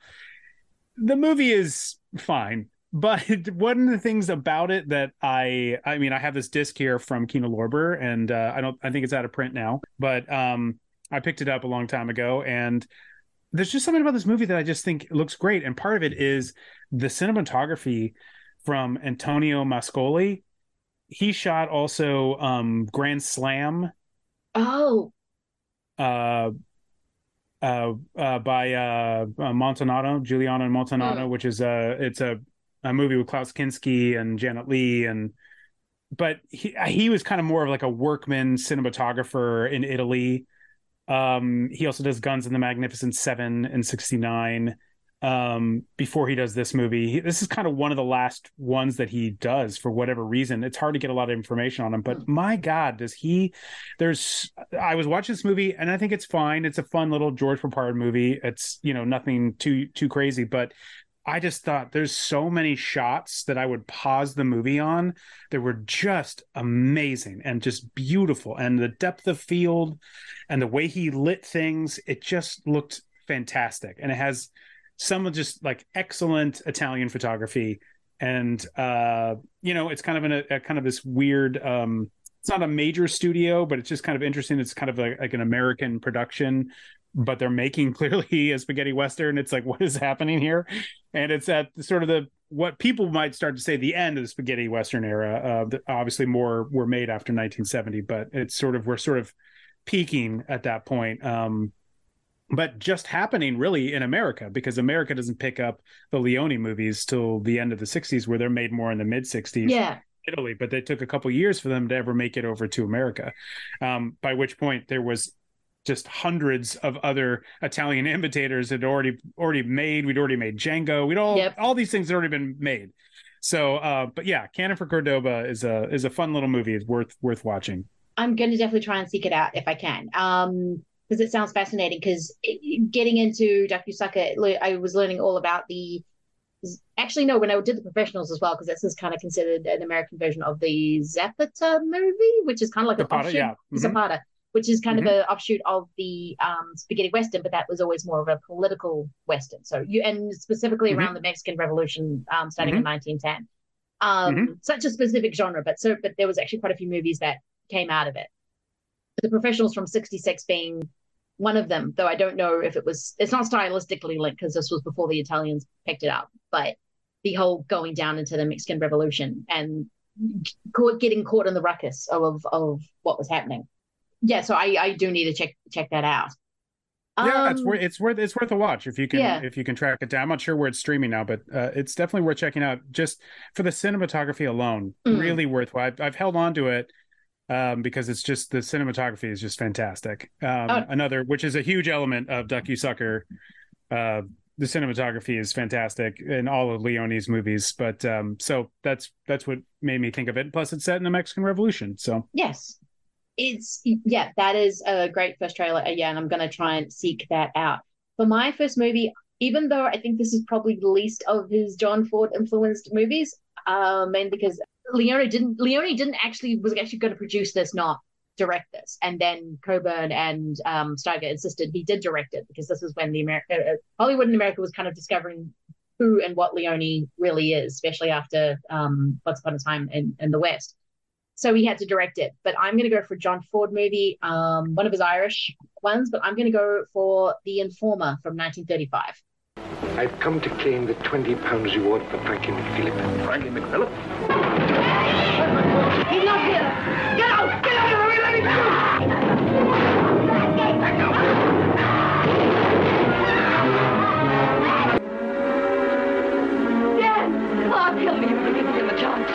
No harm in him. He didn't know what he was doing. Mr. Phillips, for the sake of your own love, won't you be asking him to give my man a chance? Katie, Katie, this is no time for sentiment. This is war.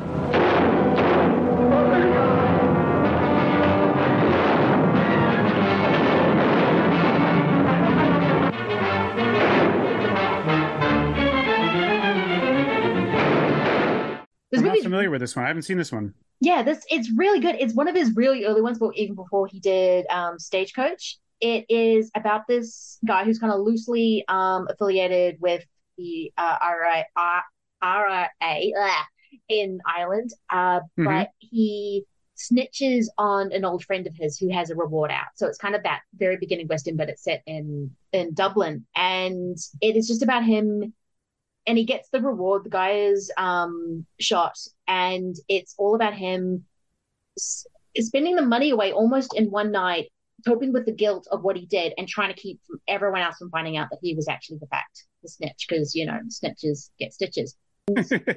it's um yeah stars uh Victor McLaglen, Preston Foster. It's kind of these actors that aren't necessarily well known. I think it was one of his quiet quieter ones. I think did get a bit of Oscar buzz in the 30s it's just a really great night. It's almost like a one crazy night of this guy who suddenly has money when he didn't, is pissing it away on bars, gambling, everything he shouldn't have, or trying to explain to everyone why he suddenly has this money, trying to hide the fact that he was the one that snitched someone out who got who was killed by uh, British police forces. So it is a really really cool little movie. It's really short. It's really um quick, to the point.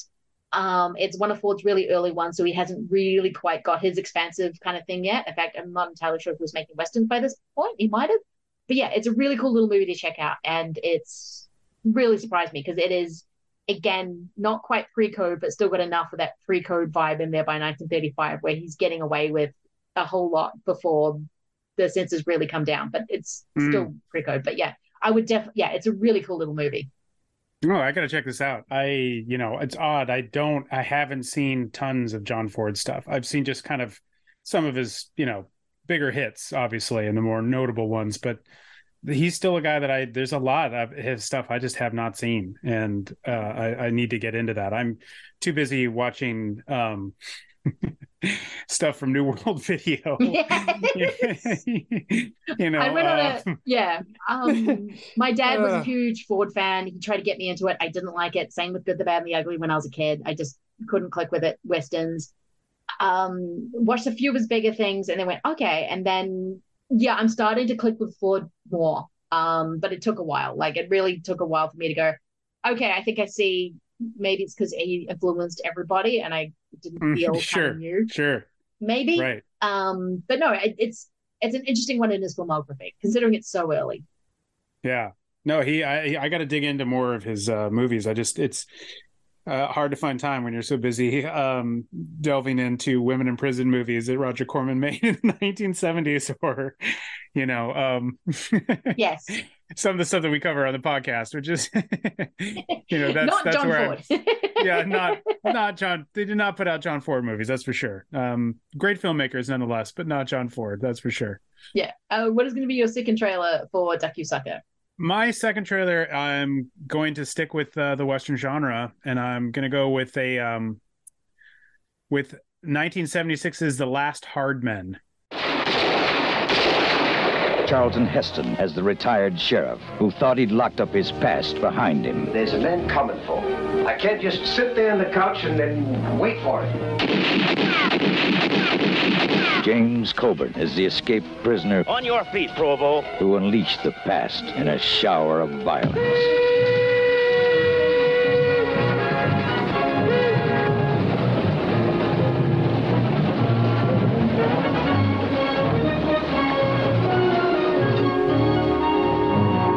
An innocent girl is the bait in the deadliest game of all. No, give me any more goddamn trouble. I'll cut you. And your eyes not so you will see or talk again. He won't be pretty no more. directed by Andrew McLaglen. I hope I'm saying that right. He's an English director. This is got James Coburn, and he plays a guy who's uh you know it's like kind of a revenge movie. He's been he's been put in jail. He's escaped from a prison, and he's put in jail by Charlton Heston, who is now a retired lawman. And Coburn uh, kidnaps his daughter and tries to get the old lawman to come and get him so he can get his revenge. But what's interesting about this movie is that there's an element to it to me that it's like it's it's uh it's it's not like it's too late for both these guys. Uh, they're still in, in their careers, but they're it's it feels like the we know the western is kind of done. The Mhm. late it's, it's we're into the mid to late seventies, and it's kind of like the, the the last hard men. Uh, kind of to me is as the title always sort of has this. I don't know. It always has this uh effect on me where where I'm thinking of the movie when I'm watching the movie because it's sort of like it's the western's kind of over and it's about these guys like these days are sort of over but we're gonna drag it out and have one last big fight you know um and and it has that sort of feel of like we know this period's over but we're gonna have one last go and uh that's kind of this movie and i i think this is this is a really good um western barbara hershey's in it Yep. um Michael Parks, I see. Mi- Michael Parks, yes. Uh, and it's it's you know it has a great ending to it. It's got it's a good little western. Um, I'm not sure what the director had done. I haven't really gone. Through. Oh, uh, Andrew. Mc- McLaglen. He had done, yeah, so I know the Wild Geese, um, and he was in the Seawolves. He's kind of I call the ultimate '70s dad director, um, which is the la- the the last Hard Men seems to be like a thing that for him. It's kind of like um these old men going out and stretching this kind of thing. Like that's what Wild Geese is. That is what Seawolves is definitely about. Um, these old men who are going into World War II to fight that one last um battle. And Yeah, he um, didn't. He didn't yeah. do Codename Wild Geese, which was released by New World Pictures. that is not him, but he did do the Wild Geese. Yes. and he also did the Dirty Dozen, the next mission. Yes. Um, so yes, he's definitely a dad director, and this is definitely a dad western. This is Yeah. just, you know, uh, Charlton Heston going, all right, still being Charlton Heston, deciding to grab the gun off the wall and let's go out and get this guy, even though I've been retired. And it's just, you know, it's it's a it's a dad movie. It's a it's it's got a lot of dad energy to it, and it's a really it's a good one. It's a I think it's a really good little movie and um good little uh, James Coburn uh, performance as well. Yeah, uh, Joe's, James Coburn is always one of those guys I never think of, and then when I see him in the movie, I'm like, oh yeah, you were really good. Like, why don't I Oh, think of yeah, really good. Yeah, really good. Um, maybe not so good in an Irish accent, but no, uh, uh, well, the yeah. accents in this movie. it's amazing how often he was allowed to do British accents in various Yes. films, but never particularly showing a lot of aptitude for it. No, never. But people were like, it doesn't matter because you looked at him and you're like, you're British. You look I mean, he You has look- a he has a British look to him, so we're we're we're good. But I'm like Yeah. his Irish accent. Ah, Ah. you know, it's it's uh it it's you know it. But you have Rod Steiger, so it's like I don't know. Between the two of them, what are we going to worry about? exactly. I mean, yeah. When I well, we'll get into it. When I first saw this movie, all I could hear was the Rod Steiger accent. I was like, "What are you doing?" Yeah. Um. But that that sounds like a really great trailer. That director's really good. I think he's got a really kind of cool sensibility about him. Like it's very. Um. He also did Bulk from 1980, which was because he worked with Roger Moore a lot, being James Bond and not a James Bond movie. So that which was his vibe. I think is probably the best way of saying it. So no, that that is kind of a really great trailer going. And uh, for my second trailer, I am actually going to go with. Okay, let's go with Pan's Labyrinth from 2006, Guillermo del Toro. Um, Interesting.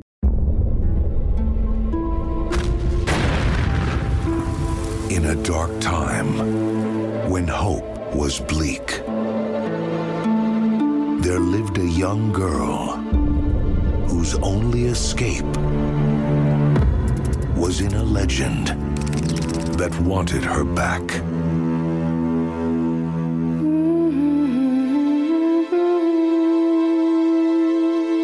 The legend speaks of the lost soul of a princess from another world who will one day be reborn. There will be signs mark her return.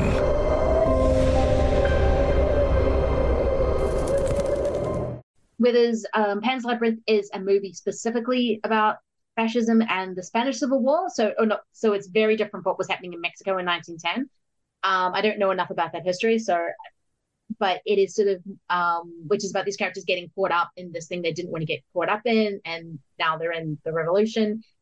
This is a movie about a girl who's trying to escape the Civil War by any means possible, whether by death, whether through daydreaming fantasy, however you want to interpret it.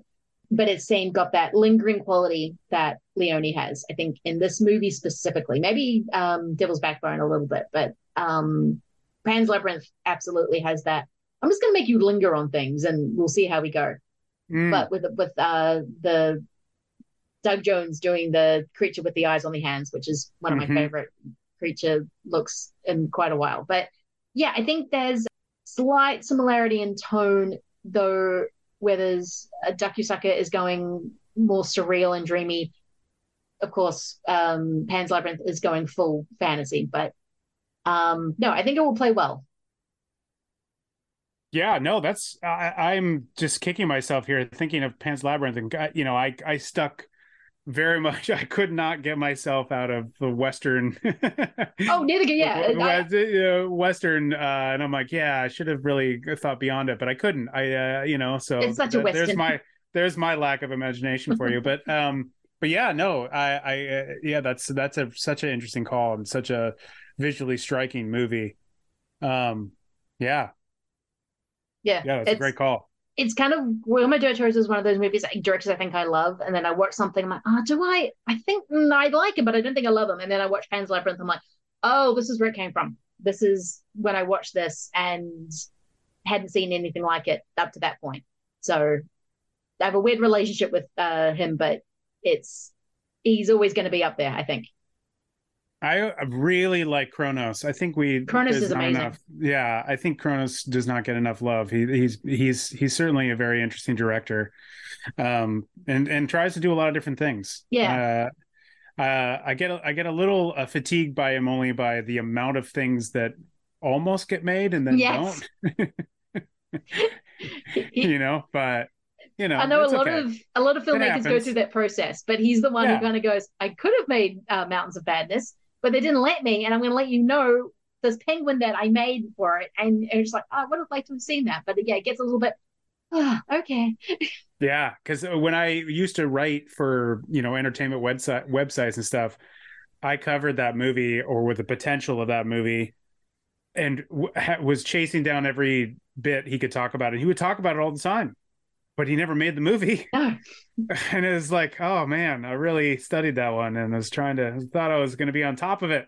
Yeah. And then he never even made it. And you know, he's had quite a few of those things, and that's just a little frustrating. But certainly, he's he's a very interesting. I'm, some of his movies sometimes leave me a little cold, Yes. but I think visually, he's like, you know, he can't be topped. He's he's No. incredible. he's a, such an interesting visual st- storyteller and um i think sometimes yeah i don't know i mean it's just how the system works so you just don't always get everything you want made Mhm. because Yeah. of whatever silly reason but it doesn't happen um but yeah no he's absolutely fascinating and i still love the fact that shape of water one i kind of knew it was going to get nominated as soon as the fish um the the creature was staring at a movie theater i'm like going oh this is going to get nominated for best picture and it did i just didn't think it was going to win it was um it, they, they they occasionally surprise the Oscars. they will. They will occasionally surprise, like Parasite. I just did not think that was gonna. As soon as that one best fight, I'm like, oh, it's not gonna. win. Oh, won best director.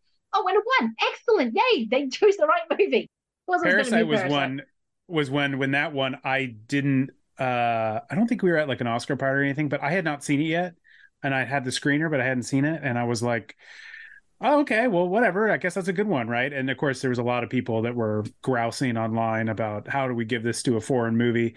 And then I sat to Eric and I sat down and watched it, and I was like, "Oh no, this is the best movie of the year. The, Yeah. There's no, there's no doubt at all. This makes perfect sense." So, I mean, it's incredible film. And No, we so got I'm Like, oh, yeah. I get it. Yeah, no, this deserved it. Yeah, sure. Yeah, no, we got it like before. Uh, we already re- had seen it, and I was just like, no, this is the best movie of, of the year. Oh, and a it's year just where so good. a lot of amazing movies came out. And 2019 was a hell of a year before the world just Really was. yeah, imploded. We- But but Parasite is is amazing. So yeah, they sometimes you get it right. And when that one best, it was that year when it was being really weird. I was like, what are they going to give us to? And then Shape of Water, I'm like, that kind of makes sense because it's kind of like the acknowledgement of okay, Del Toro, we know you made, we know who you are. We're going to give you this movie because it's the Shape of Water. But um, it's Pan's Labyrinth is yeah, I, I always forget how much I like it. Then I watch. I'm like, no, I do really like this. I want to be a thing. Of course, it's not his best movie.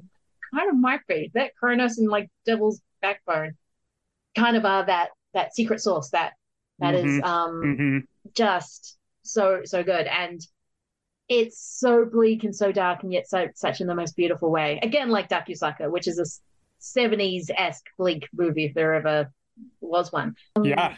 Yeah. So with that, we're going to be getting into again, as I sort of said, the red red-headed stepchild kind of.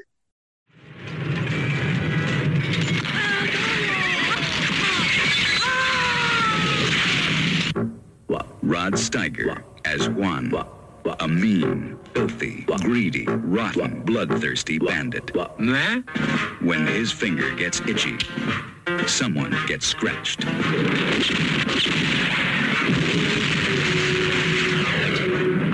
James Coburn as John, the exploding Irishman, a walking stick of dynamite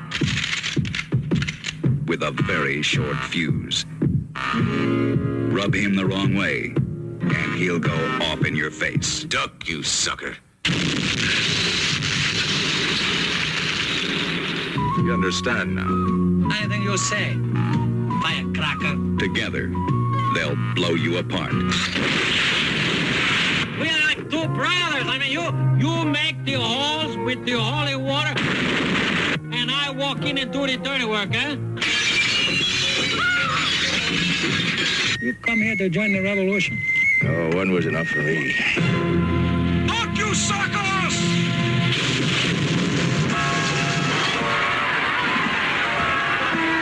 I think we should get out of here. You can't leave now. You're a great, grand, glorious hero of the revolution.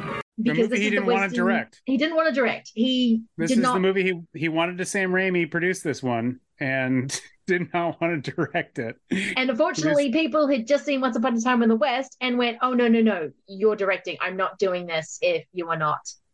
It would have been interesting Yeah. to see Peter Bogdanovich direct it. Yeah, And- it went through a few directors, like even Sam Peckinpah. Mhm. But then he looked at who was producing, went, "I'm not getting a director to produce to produce me. I hate producers enough as it is." And I believe that his um assistant directed Was- for like a week. Yes, And um but then that's when uh I think it was Steiger was like, No, no, no, no. You No. need to direct me, not this guy. yeah. Because he wanted to just have somebody else do it and and not him. Um uh which is a bummer. But I would be very curious to see what this would have been like had this been directed by Bogdanovich. That would have been very interesting. It would have been fascinating to put that Bogdanovich um, spin on it, especially him doing because he never did a western, did he?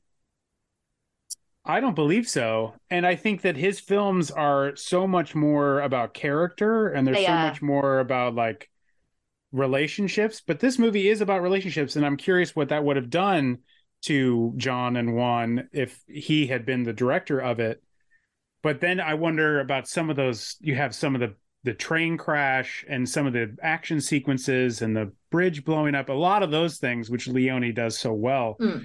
And it's like, how would he have done those things? Because that's not exactly what you think of Yeah. um, when you think of Bogdanovich. I mean, I, I know this what what this would have looked like if Peckinpah had directed this, um, because I've seen him Right. this movie Sure, many times before. I mean, of course. so I already know what that It- would it- look like. I don't And- think he would have been the right guy. I mean, he's we have the Wild Bunch. Like we Yeah. have stuff. We which is I love that movie. I, I mean, we have stuff. We Hmm. we we have lots of great Peckinpah stuff. I'm not sure he would have been better for this. Um, the interesting part is is is what version we get to see. I think I the version on this disc that I have from Kino is pr- I think the version I have you know is what I've seen before. But this thing's been cut up many many times. It has. I've got the Eureka, which has two versions of it. I watched. I always Oh, watch the longer one.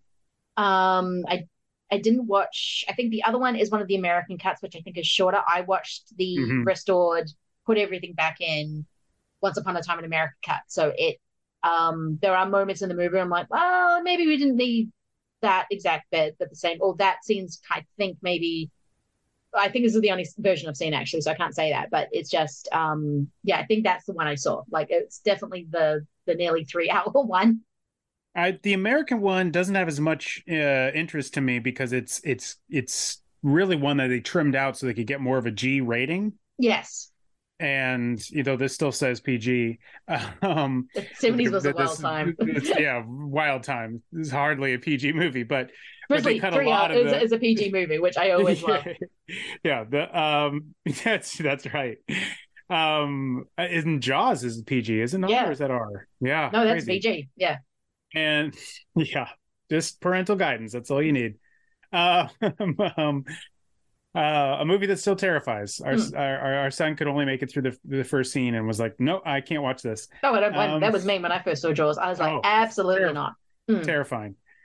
Um, but yeah, uh, I, the the American version was just trimmed out a lot of stuff, a lot of the blood. You don't get the uh, you, they're trimming out like the the the naked people falling out of the cart. They're they're trimming lots of that stuff out. But there is a lot of stuff that was cut out too. I don't know if eventually anybody will come up with a the real version where there are some of the famous scenes that were cut out of it Hmm. which there is some sequences that seem a little weird, like how Steiger suddenly blows up the church. That church sequence where he blows that up was not in the movie when they have that sequence, but how he gets to that sequence It feels, off. It feels like there's a scene missing. Yeah. Like, And then supposedly there's a scene where they're supposed to basically punish him and they make him walk through the desert without any water, which is again another scene that they did in The Good and Bad and the Ugly. Hmm. Uh, which makes sense. They were right. They wrote this movie for Eli Wallach. I mean, this Yeah. is really, uh, you know, Rod Steiger's character is supposed to be basically Wallach did get a bit screwed over with this. Like, for sure. Yeah. he quit a movie to Yeah. to be a part of this, and and then had to sue because then they wouldn't. Uh, well, uh, United Artists owed uh, they Steiger owed a movie to United Artists, so United Artists said, oh, yeah. "No, you are making this movie with Rod Steiger because he owes us." So that's how he gets pushed into this one. Hmm. Um, James Coburn has has a less uh, you know hectic story in terms of being cast, but Steiger they were like you owe us, um, and and therefore it is the only tricky part about this movie if you're going to watch it and try to enjoy it is just you just have to understand it's a different time. Rod Steiger's playing a Mexican. Don't let that throw you. No, Just it's it's kind of weird because what? Okay, me being very naive and not only realizing someone's being in brown face when they do an accent. Um, I only just realized recently that Jason Robards is because he Leone wanted Jason Robards in the James Coburn, but something happened. it wasn't correct. like Correct. He had another movie he was supposed to. He was already committed yeah, to make. he was already going to make, and it, so it, I only realized that Cheyenne was a Mexican character in um, Once Upon a Time in the West. I'm watching, going, oh, that's not Grime. He's actually in brown face. Oh, okay. Same with uh, um, uh, uh, uh, Harmonica. Um, is is also Yeah. a Mexican. Like it just yes, Charles because they're not yeah charles bronson they're not playing it up they are latino characters but they're not exactly playing up the accents or the affectations like rod steiger is and because rod steiger is the kind of actor that he is he's i mean if i mean eli wallach kind of d- plays it up but not so much as i am being mexican i am just being a weirdo if that makes sense because he was also Yeah. playing a, a, Mex- a mexican character in the good the bad and the ugly but he's not doing a full-on accent he's just being a Right. weirdo with brown yeah. face. And yeah, you, you- yeah, it's not. Yeah, it's not quite like the brown face of like you know. And I absolutely adore this movie, but like it's not quite touch of evil. It's not quite like you know. um or Orson Welles in Othello, you know, we're not quite doing that. Not to just make it all about Orson Welles, but um, oh, Anthony Hopkins did this, has also played Othello, and I have seen that version. It Mm. is hmm.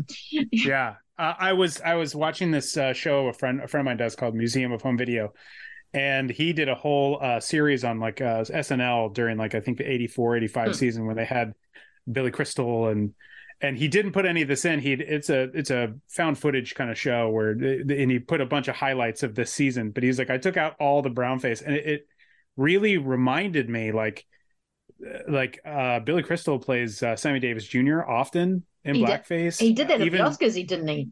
He may have, yeah. Yeah. Ju- Julia Louis Dreyfus is uh, in the cast in that season, and she also uh, she plays Diana Ross. There's like a bunch of scenes. There's a whole sketch they do about the Negro Baseball League, where it's him and Christopher Guest in blackface. Oh, wow. Like, there's a lot of, and it's like I forgot because I watched. I used to watch. You know, I used to record it when I was a kid, um, SNL, and watch it in the morning. And I was like, that was a thing that people watched. It's yeah, so it's a thing. It's a thing, guys. It's a thing. So you have to just kind of I think Steiger just got a nice tan. He's not really particularly in He's made up, but uh I think when I watched definitely doing an accent, but Yes, I think it was the accent when I first. I mean, when I watch Good, the Bad, and the Ugly, it always takes me a long time, which is good because that movie's nearly three hours because it takes me a while to settle into Tuco's character and Wallach's performance in that movie because I'm used to stillness in Sergio Leone movies. Like everyone's just very still and you're just settling into the mood. He's making you just sit with things.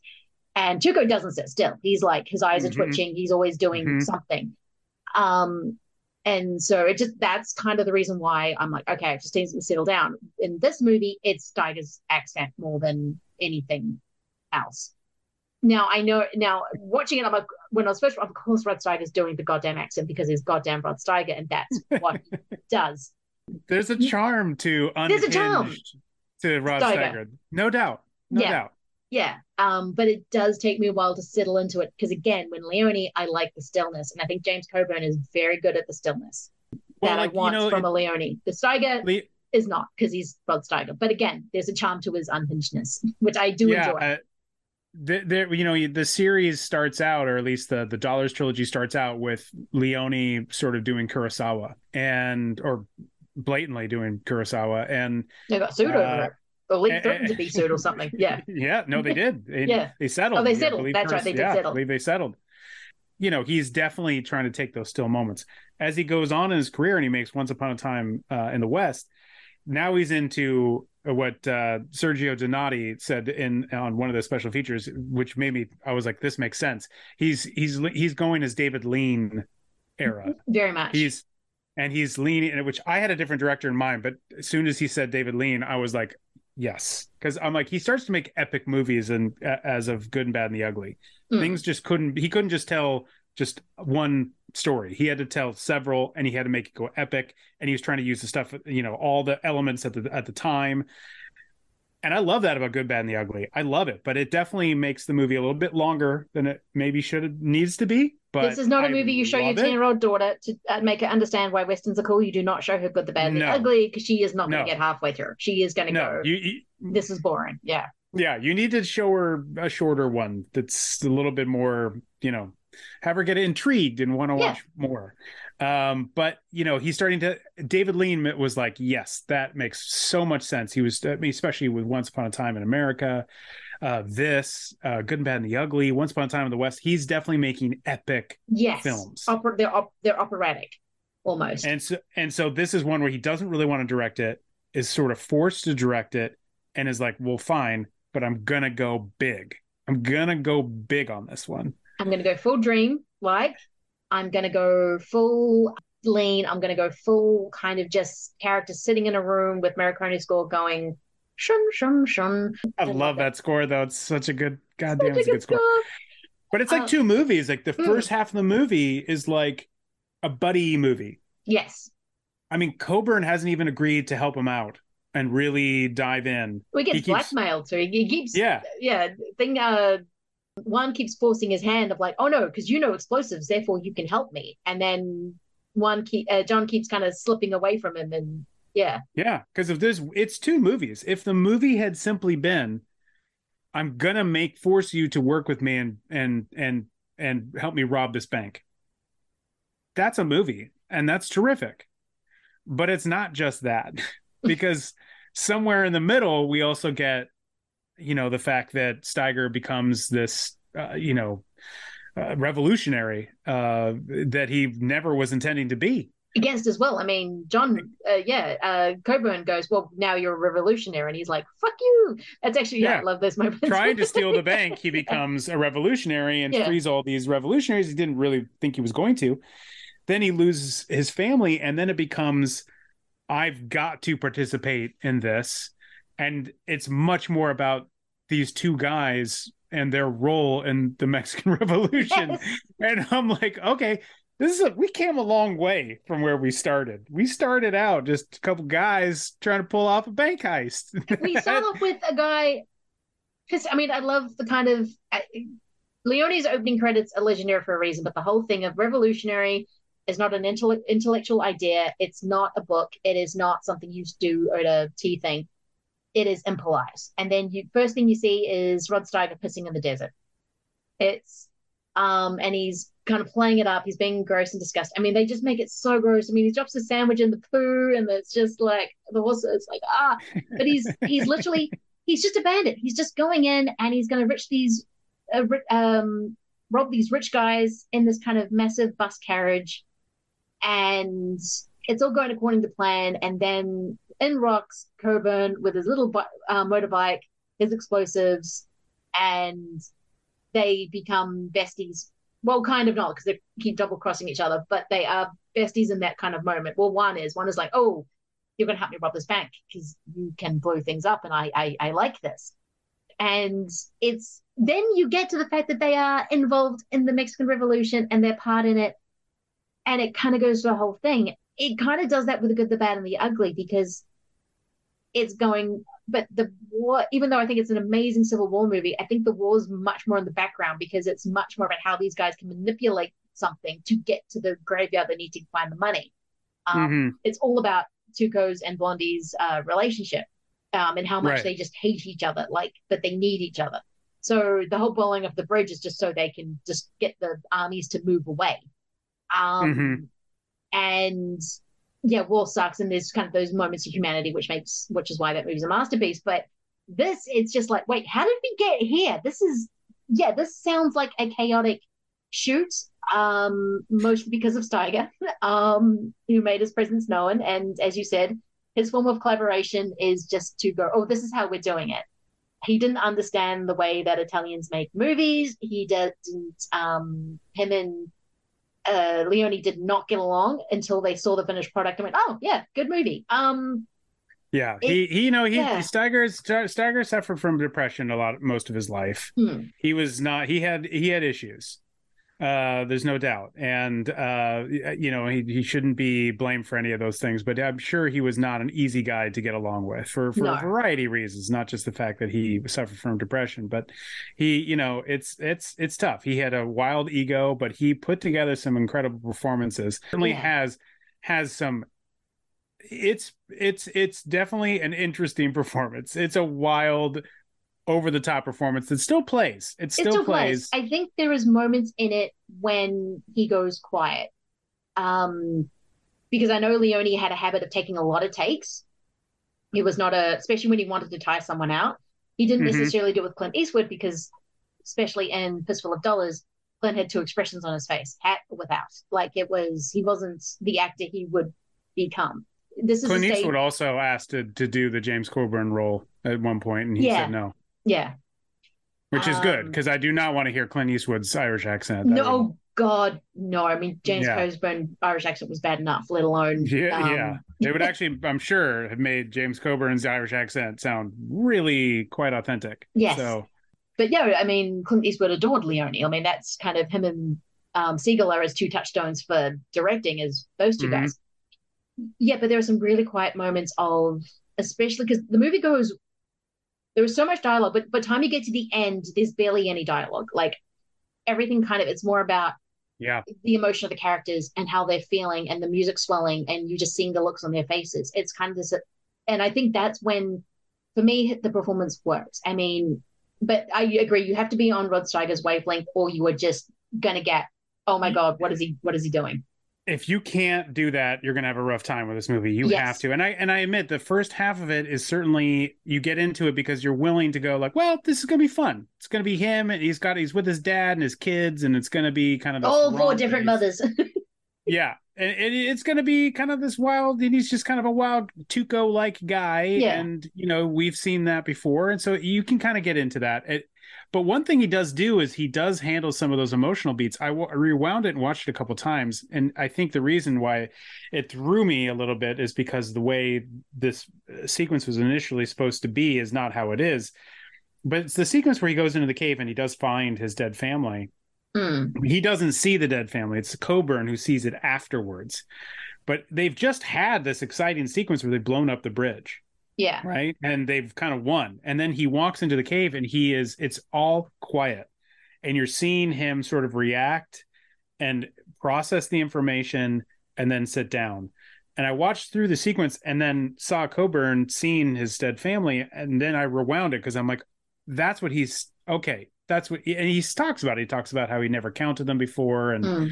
You know, uh, so you you see it. What had happened in between supposedly is one of the more famous cut scenes, which is that the doctor that's part of the revolutionary that helps him out on the train Mm. gets captured, which we know later. Yeah. But he gets caught by the revolutionaries. The guy that I'm trying to remember the guy's name, but the guy who plays the uh, the uh, general or whatever, um, who looks very much like he's a part of the Nazi party and not It- that's just that's kind of why I thought of um um Guillermo del Toro is because I'm like that general guy. I'm like, he looks like the general guy in um Pan's Labyrinth who kind and no, he's a Spanish fascist, but kind of looks like a Nazi. yeah i don't i i can't remember he's he does not yeah he does not look like he's from mexico No. and he has but he's he's you sell he's sold as a very creepy guy because of the way he eats eggs Yes. not correct that is not right Mm, that is gross that is No. gross that is disgusting so Yeah, you can tell uh, if someone's the devil by the way they eat eggs. It is if they, if they eat Yes. eggs like that, you are a monster. Yes. No doubt about it. But um he gets captured and he's tortured and he gives up all the information. You learn this later. Mm. But there actually apparently was a scene of it, which is supposed to happen right before he then comes in and finds his family. Which sets that scene up in a little bit because it's a little bit jarring. Sometimes the cuts are a little bit like, wait, what? Did, oh, did some what just happened? Because we were just on a happy moment and now we're in a very tragic moment. And it's like, whoa, whoa. it- Yeah, I mean, those scenes could be added back in, and I think it is very jarring because you're at this happy scene, everything's exploding, and then you just see Rod Steiger sit down, and then Coburn goes into the cave, and you see him. And I love the, but I do love the sound effects. Like it's quiet, but all you hear is like the shooting going on in the background, right. which is to sort of show what actually happened.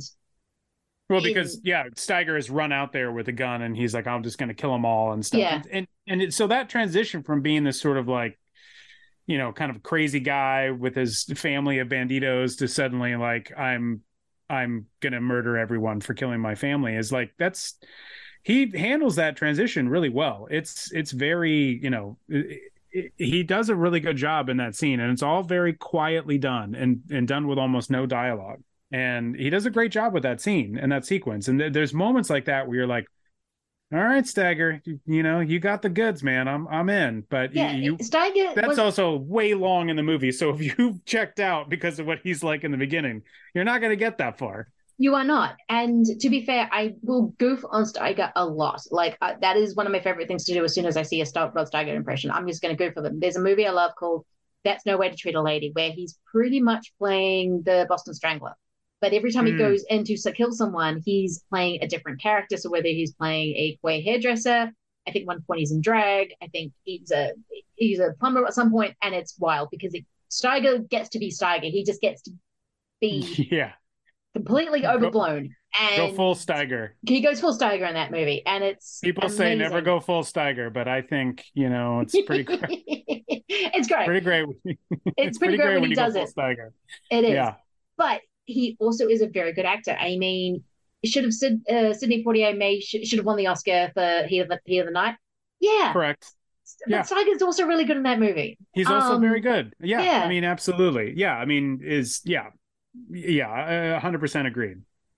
Yeah, I mean, that is to say, I still think Sidney Poitier is the is the shining thing of that movie and should have He's won all yes, the awards. should have should have won. Yeah, for yeah, Um, but Rod Ste- doesn't mean Rod Steiger isn't great in the movie. Yeah, Yeah, he's totally very good agree. in the movie. And again, he goes through that really cool change of being absolutely racist bastard to slightly le- lesser racist racist bastard because he likes Sidney Poitier at the end.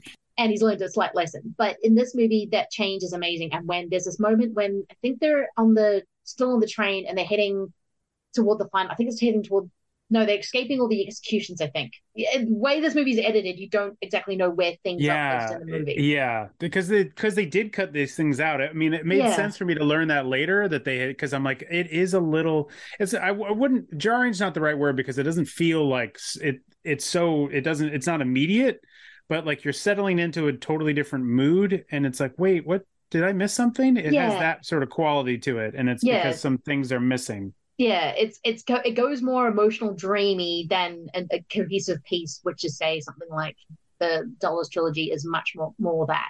There's a moment where they're in a like a cargo thing in a train. There's this bird just will not shut up squawking. So Yes, James Herbert goes yes, yes, in yes. and kills the bird, and you then the camera just focuses on Steiger's face, and the look of sadness that he gives his friend is so poignant and so beautiful. It has nothing to do with anything else that's happening in the movie. It's just this tiny character moment of these two of these two men who are kind of going through this thing. And that is when Rod Steiger's performance really sings. But again, it's way later in the movie. So if you cannot handle what he is at the beginning, it's you're not gonna get to You're gonna you're gonna miss that. you're gonna Yeah. miss stuff like that. Which And it- and it's- I understand and- if you can't though. Like it's it's it is my Yeah, first time it. watching it. I was like, oh my, what is happening? He's definitely a little big. He's playing it a little big. It's Steiger. He goes Uh, for Steiger. That's what he He goes does. full Steiger. He can't help himself. He was also in the Kindred. God, he was in such a oh wild. shit, he was too. Yeah, he does some incredible wild stuff in the '80s because he's just in the late '70s. When as soon as he starts doing like Amityville horror and stuff, he's Yeah. his, his career sort of goes in a really interesting trajectory, I should say. Um, and he and he often goes full Steiger, but uh, but that sequence was some was one I kind of felt like as I was rewatching it, I was like, this could probably be cut down, and yet at the same time, those moments there at the end. And when you see some of the flashbacks, then that uh, Co- Coburn is going through, it's like, no, this makes sense because it's a long sequence, and you're like, what? What's ha- let's get to, what's happening? Let's get to it. But you're like, no, I get it. We kind of needed these emotional moments, and the the bit of of of Coburn being a part of the Irish Revolution gets played out of these flashbacks throughout the course of the movie. And it's like it does it is very effective in offering you a deeper understanding as to who he is you know why he's doing it why he w- was hiding out in mexico why he can't seem to escape the, this feeling of his past. Yeah. uh you know it, it it has like it's very resonant. So it's like okay it does work. I get it good job leone it Leone. I mean, this is definitely the bridging point where you can see where what he's going to do in Once Upon a Time in America, which feels more of what's happening in um, Sucker, which again, Once Upon a Time in America is a movie that got butchered in the United States release. Europe, they kind of kept a longer cut, but it still had things pulled out of it. Mhm. Um, because there's things they still haven't properly restored yet when you're watching like the five and a half hour hour cut. You're like, oh, that's that's the rough. That's a rough part. Um with uh Daenerys just hanging out in a graveyard for like an hour. But it's that emotional kind of resonance because this is yeah, I mean, this is kind of his movie of about a relationship between two men who connect but don't really understand each other. I mean, you understand Coburn by the end of like the fact that he's always going to be doomed to repeat certain things because he can't help himself. He's kind of finding that okay, I had to get out of Ireland. I accidentally shot my friend. Um, even though I love how there's that pub scene is shown twice, and you just get more information on the second one to say, oh no, Mhm. Nolan wanted him to shoot the cops. Like that was exactly what he wanted because he had to go in there and had to snitch on people. And he he just like, didn't "No." think he was going to shoot his friend as well Yeah. which is another scene that they cut that part out of the american release Oh, which is like wow that's the Oh. whole point yeah. i think i mean i know they show and they just shoot him and all of a sudden he shoots both they don't show the two shots of each of each uh policeman they just Yeah. sh- they show him shooting and both policemen fall down for some Yes. reason. which is like i don't know how you shot Powerful both two guys Two bullets. Yeah. two bullets that avoided one dude in the Yeah. in the middle but killed the other two i don't know how that works but um yeah I, I it's all a part of i think you know, I think Once Upon a Time in the West is his. I think is probably the movie he felt I I did everything I could do in the western. Yeah. It's, it is. It's an epic There's, movie. there's nothing more to say. It's, um, It's- Clint is like it, Clint Eastwood doing Unforgiven. There's nothing more I can say on the subject. Yeah, I've done it. I've said it. It's perfect. I we need to move on. So this is like a secondary. Like, okay, well now I have to make another western, and I have to make it more than anything else because really, you know, a lot of the spaghetti westerns are just the first plot I was going through. It's like you and I, let's just team up. Let's like take on this bank, and then there's going to be some kind of bad guy of some kind, and we'll take him out in the end, and then we'll high five, and we're at the end. They don't high five in spaghetti westerns, but you know what I'm saying. And so emotionally, They, they, they, they emotionally high five. bit or they screw movie. each other over at the end, or something. Yeah. It's like that kind of plot. It's always that kind of thing, or it's a revenge thing, or something. And the second half of this movie is so Leone just declaring, "I don't want to just make that kind of Yes. western. I will not be satisfied making that kind of western anymore. I need to do something bigger and grander." I mean, it's something because he sort of all he came out and said, "I never meant this movie to be political," even though he was making a political movie. I mean, this movie is all about a revolution, which is you have to pick a side. You are either on the government side that is working, or you're on the side that is coming in to attack them. That is the definition of of of Right. a, of a revolution, um, of a revolutionary. And he goes, no, no, no, it's not political. But at the same time, he, which kind of hints in Good, the Bad, and the Ugly, is that I don't, I want to de-glamorize revolution, which he does. I mean, the execution. I mean, yeah, you're right. I mean, this first half is a typical spaghetti western. It is men screwing each other over. They're robbing a bank. It's kind of a similar plot to For a Few Dollars More, um, Mhm. where these two guys are Mhm. effectively doing something else, but their ultimate goal is to rob a bank. And um, this is that. And then it just turns into, well, we're in the revolution now. And it turns into this much more grander epic. It is that ex- the execution scenes are incredible the way it builds. Like you first see a few guys on a, against a wall, which is feels very Goya. And then all of a sudden it just builds until you see this, it opens up and you just see trenches of people just getting shot and Yeah. um, Steiger Oh, yeah. and Coburn just watching this carnage, not knowing how to feel about it. And because these are both men of violence already, but they've, I don't think they've ever seen violence on this particular scale before.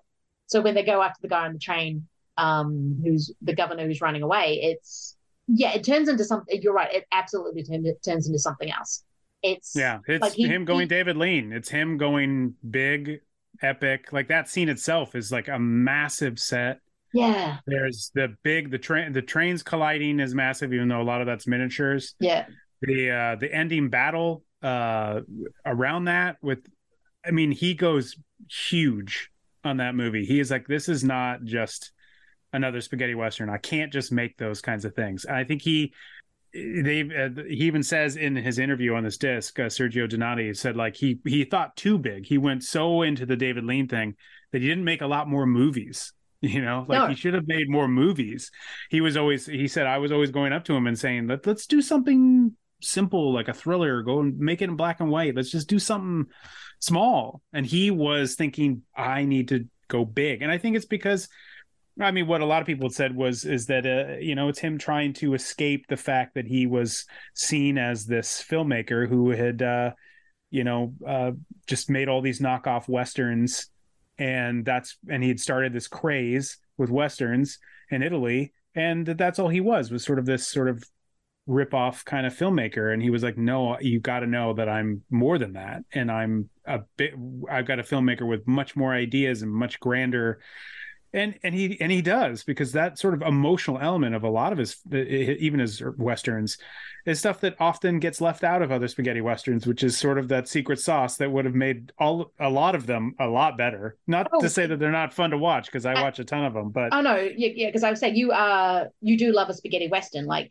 i love them yeah So it's not you're not sort of saying that as sort of a diss, but he kind of started it. Like I, when I sort of was rewatching um a fistful of dollars, I was like, okay, so when did this craze start? I looked it up. Oh no, it was a fistful of dollars. He it was he, yeah, he was wrote- really the one yeah he was the one. It was the one that sort of started this. it came out in Italy first, and it went crazy through Europe, and Yeah. so they they were like making all these. Like Spain was making westerns, Italy was. uh, Everybody started going crazy, going okay. Let's we let's put our stamp on it. America had almost had been done, seen it and done it. Yeah.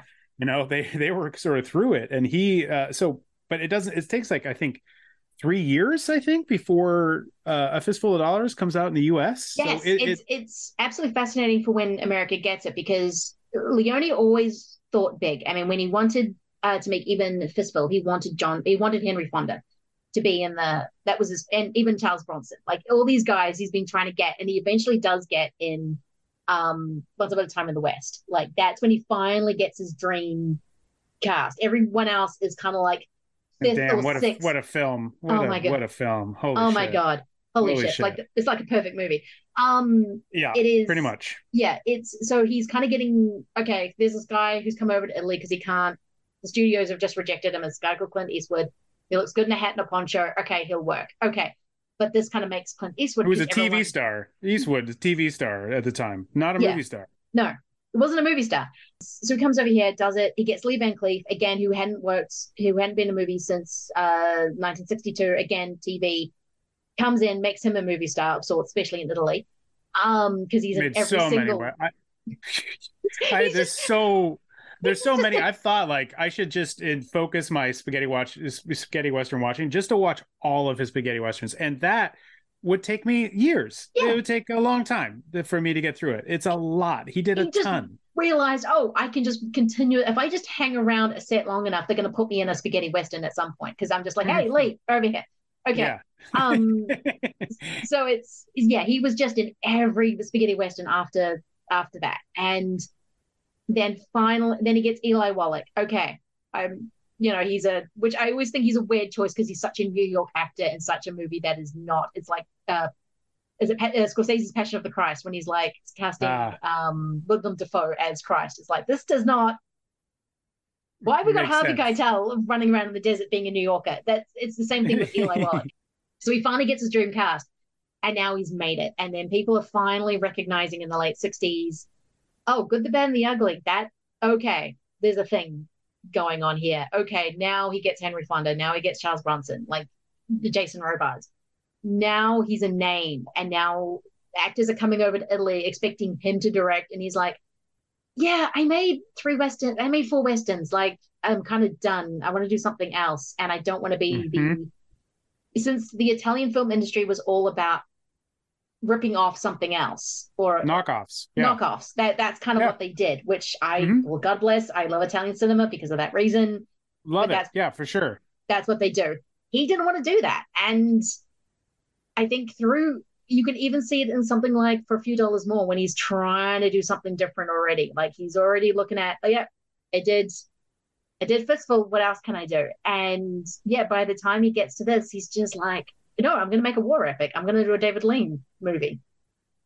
I've done John Ford, and now I'm doing something else. He's he's probably looking at what Peckinpah's doing. He's probably looking at a whole bunch of things, and it's now the 70s, and he's like, yeah, I'm going to make this into a Mexican Revolution movie. I mean, there's already been a few movies made. I can do that. I'll make it epic. I'll yell at Morricone until he makes me a genius score. Um, And it is really good friends, so by the great. way. They Yeah. were actually very good friends, but they would Oh, I don't fight doubt it. like like there's a there's an amazing documentary, and it's just the stories of Morricone talking about Leone going. We had a tempestuous friendship. it was a great friendship, but it was um they butted heads a lot, which I think is Leone's version of collaboration. I need to fight this out. Yeah. There's a lot of that, you know, a lot of the Italian directors, you know, that I'm sure we've all we've both enjoyed and and and and love and watch a lot of their films that have sort of contentious histories that they were fairly difficult to get along with. They're very passionate Yes. and very uh specific about what they wanted and were very much uh wanting to only get that and nothing else. And we're you know i think i can see leone in, in that way. But um one interesting thing they said about uh bogdanovich is that uh, leone really wanted him to always keep doing those push-ins which are Yes. such a big staple in italian cinema. And bogdanovich was like no would not want to do any of that. And i'm How like yeah that that would be something that if I'm Peter Bogdanovich, I'm like, no, I'm I'm not shooting this your way. I'm going to shoot it my way, I, and I get that, but I, I can't imagine watching these Leone movies without having those push-ins. Like that's just such a, and he's very good at doing it. Um, so good. I mean, I love the Italian push-in. I love it when Fulci does it. I really love it when Leone does it, and it's so effective. Like with the woman at the beginning, it just pushes in on her eyes, and she's just looking around, and she's super horny but doesn't want to be, and it's yeah, I mean, it's Yeah, the yeah. Leone Zoom is is something that makes me smile it's every single something time. to behold. Uh, Yeah. you were saying too that there was something about the cinematographer, right? I think I got Uh, him mixed up. It was the guy who Oh, did okay. the no, I think it was like I got him mixed up because I think he did work. I think he did work with Leone, but not as a cinematographer. This is a different guy. But it was the guy who did the Mm. 38 Colt Special Unit. oh yeah, Um, yeah, yeah. But he was the guy who also directed uh, What Have You Done to Solange, which holy hell, that movie is incredible. I mean, I've never seen such a dangerous stunt pulled so casually of the guy of a guy just driving onto a train. Yeah. No, that I love that movie. I think that movie is terrific. I also love Colt 38. I think that's uh is it um I'm trying to think of the name too here. Oh, um yeah, Massimo Dal- Daliano Yes. Dallamano. Dallamano. Yes. Yes, Yeah. a very unsung uh Italian director. Yeah. And his he, he had, he's done some really really good films. He really, really Uh, has. I think you're right. I think he's a little bit unsung because he's not. Because he was also this the cinematographer for I think the first two, right? Wasn't it That's it. Dollars Yes, and he yeah. was. A, that's it. That's where I got it. And then he moved to a more pretty cinema, cinematographer for this one because this it, this movie looks gorgeous. I mean, He also did um What Have They Done to Your Daughters? yes, yes, he which did. is like a Giallo but also a Poliziotteschi Yes. movie, like blended together, which is wild and great and very interesting. Yeah, he's he he, he also did another. I almost picked the trailer. He also did a movie, uh, spaghetti western called Bandidos in 1967, which Yes. is which is also uh wor- really worth watching. Yeah, no, I got So- confused. He was a cinematographer on a Fistful of Dollars and a Few Dollars More, which is a much more scrappy looking movies. And then when you get to these movies, they are full, gorgeous, beautiful, epic. I mean, that execution scene is so beautiful yet so brutal. Like, Mm. which is only something Leone I think can do, especially in this era. Because the cinematographer for this one is Giuseppe Ruzzolini, who Yes. also was the cinematographer for Treasure of the Four Crowns. Yes, which is a Italian made movie for Cannon, which I love. It's just an absolute terrific, wonderful film that is ridiculous, but it's such a blast. that is Um, kind of what I love about cinematographers in Italy. They can go from Suspiria to um, something else really daft in about two years. yeah, and then and then and then did Firestarter. I'm just Yes! looking this up. and Uh, also, he shot um, Firestarter, unbelievable. So what a crazy uh, like uh, career this guy's had. Yeah, I Um, mean, it's these guys have all these kind of amazing careers, and they go from one wild thing to to the next. I mean, yeah, I mean, he also did. He, worked with uh, Leone a little bit, but Mon- but this movie looks absolutely great. But then he just did weird stuff, which I absolutely Yeah, he does a bunch of like wild stuff, which I Yeah. just, you know, that's that's the Italians. They are just willing to do a bunch of. Oh, he also did Hitchhike. He also shot Hitchhike, which is uh, uh, just an Italian, more of an Italian. It's a kind of a creepy movie with Franco Nero, if you've seen it. and oh, I David haven't seen that one. Yeah, It's it's a it's a it's a it's a disturbing one. That one's like a that's a rough one. That's a that's a rough one, but shot well. but but what I did I watched and I was like, hmm, I don't know if I'm gonna watch that one again. That's a tough one. That's a tough watch. no, yeah. He also Um, did My Name Is Nobody, which was actually the western that Leone was able to produce and not direct because I didn't think. Oh, nice. Yeah. Okay, great. Yeah, good Yeah. call. Oh yeah, Terence Hill. Sure. Yes, because Terence Hill wasn't going to throw a Steiger and go, I must have Leone direct. I must have the maestro directing me. Mm, yes. Yeah, I don't know who this guy is. But I get it. If you're going over the way to Spain and you know Leone name's attached and he's already you already know he's done Once Upon a Time in the West, you're gonna want Leone. Getting his for sure. um For sure. getting his AD is just like, eh. yeah, Um, come on. I want to do better. I'm an Academy Award winner. Yes. I, I have name recognition. I'm doing this movie because I have to. And Leone is like going, oh, I wanted Eli Wallach. Guy really got It's- the actors that he ever wanted, but it's no, it, it's just this beautiful, insane. It's a mess. I mean, because you can tell. I actually prefer those scenes cut out of it, and I know they add a narrative thread. They would have Mm, added a narrative mm. thread to actually what's happening, and I wouldn't have to keep going back and going. Wait, where am I now? Who who was what? Where are we? And at the point of the movie, I I like blinked for a second, and now I don't know where I am. But I like that dreamlike quality that the movie has. The movie gets more progressively That's true. as the movie goes Yeah, so true. it's it becomes more of a mood piece than a spaghetti western, which I think I really I really do love. That's kind of the elements of the movie that I like. Uh, yeah, I do like his his epic feel. I feel like it's it's almost I don't know enough about the history of this. I tried to you know look into it as much as I could uh, before we talked about it, but it's I I, I I'm gonna have to study this movie more, which I will. But it does feel like there's just a push and pull on this one, where it much. doesn't doesn't feel like it. Even if there's scenes in um, uh, the good and bad and the ugly where we I know there's a big scene where they go and fight, which wasn't originally in the American cut, I believe. I think they kind of put that back into the good and bad and the ugly Mm. cut. Uh, and they sort of get dip into uh, that big scene in the at the wall and the, uh, this big action sequence. I love it, but I don't think I think initially they kind of cut it out because it's it's a diversion, right? But Yeah. I love it, and I love his sort of epic um, leanings. But this one sort of feels like it's like he was like, "I'm gonna make it this way, regardless, Yes. regardless of what the material I have. I'm going to make it." You know, And, I there's think- probably a lot of people going, "Why? No, we're making a western. We're not making a war movie." Um, Sergio is like, "No, no, no. Yeah. This is what this is what you wanted me to direct. This is what's happening." Yeah.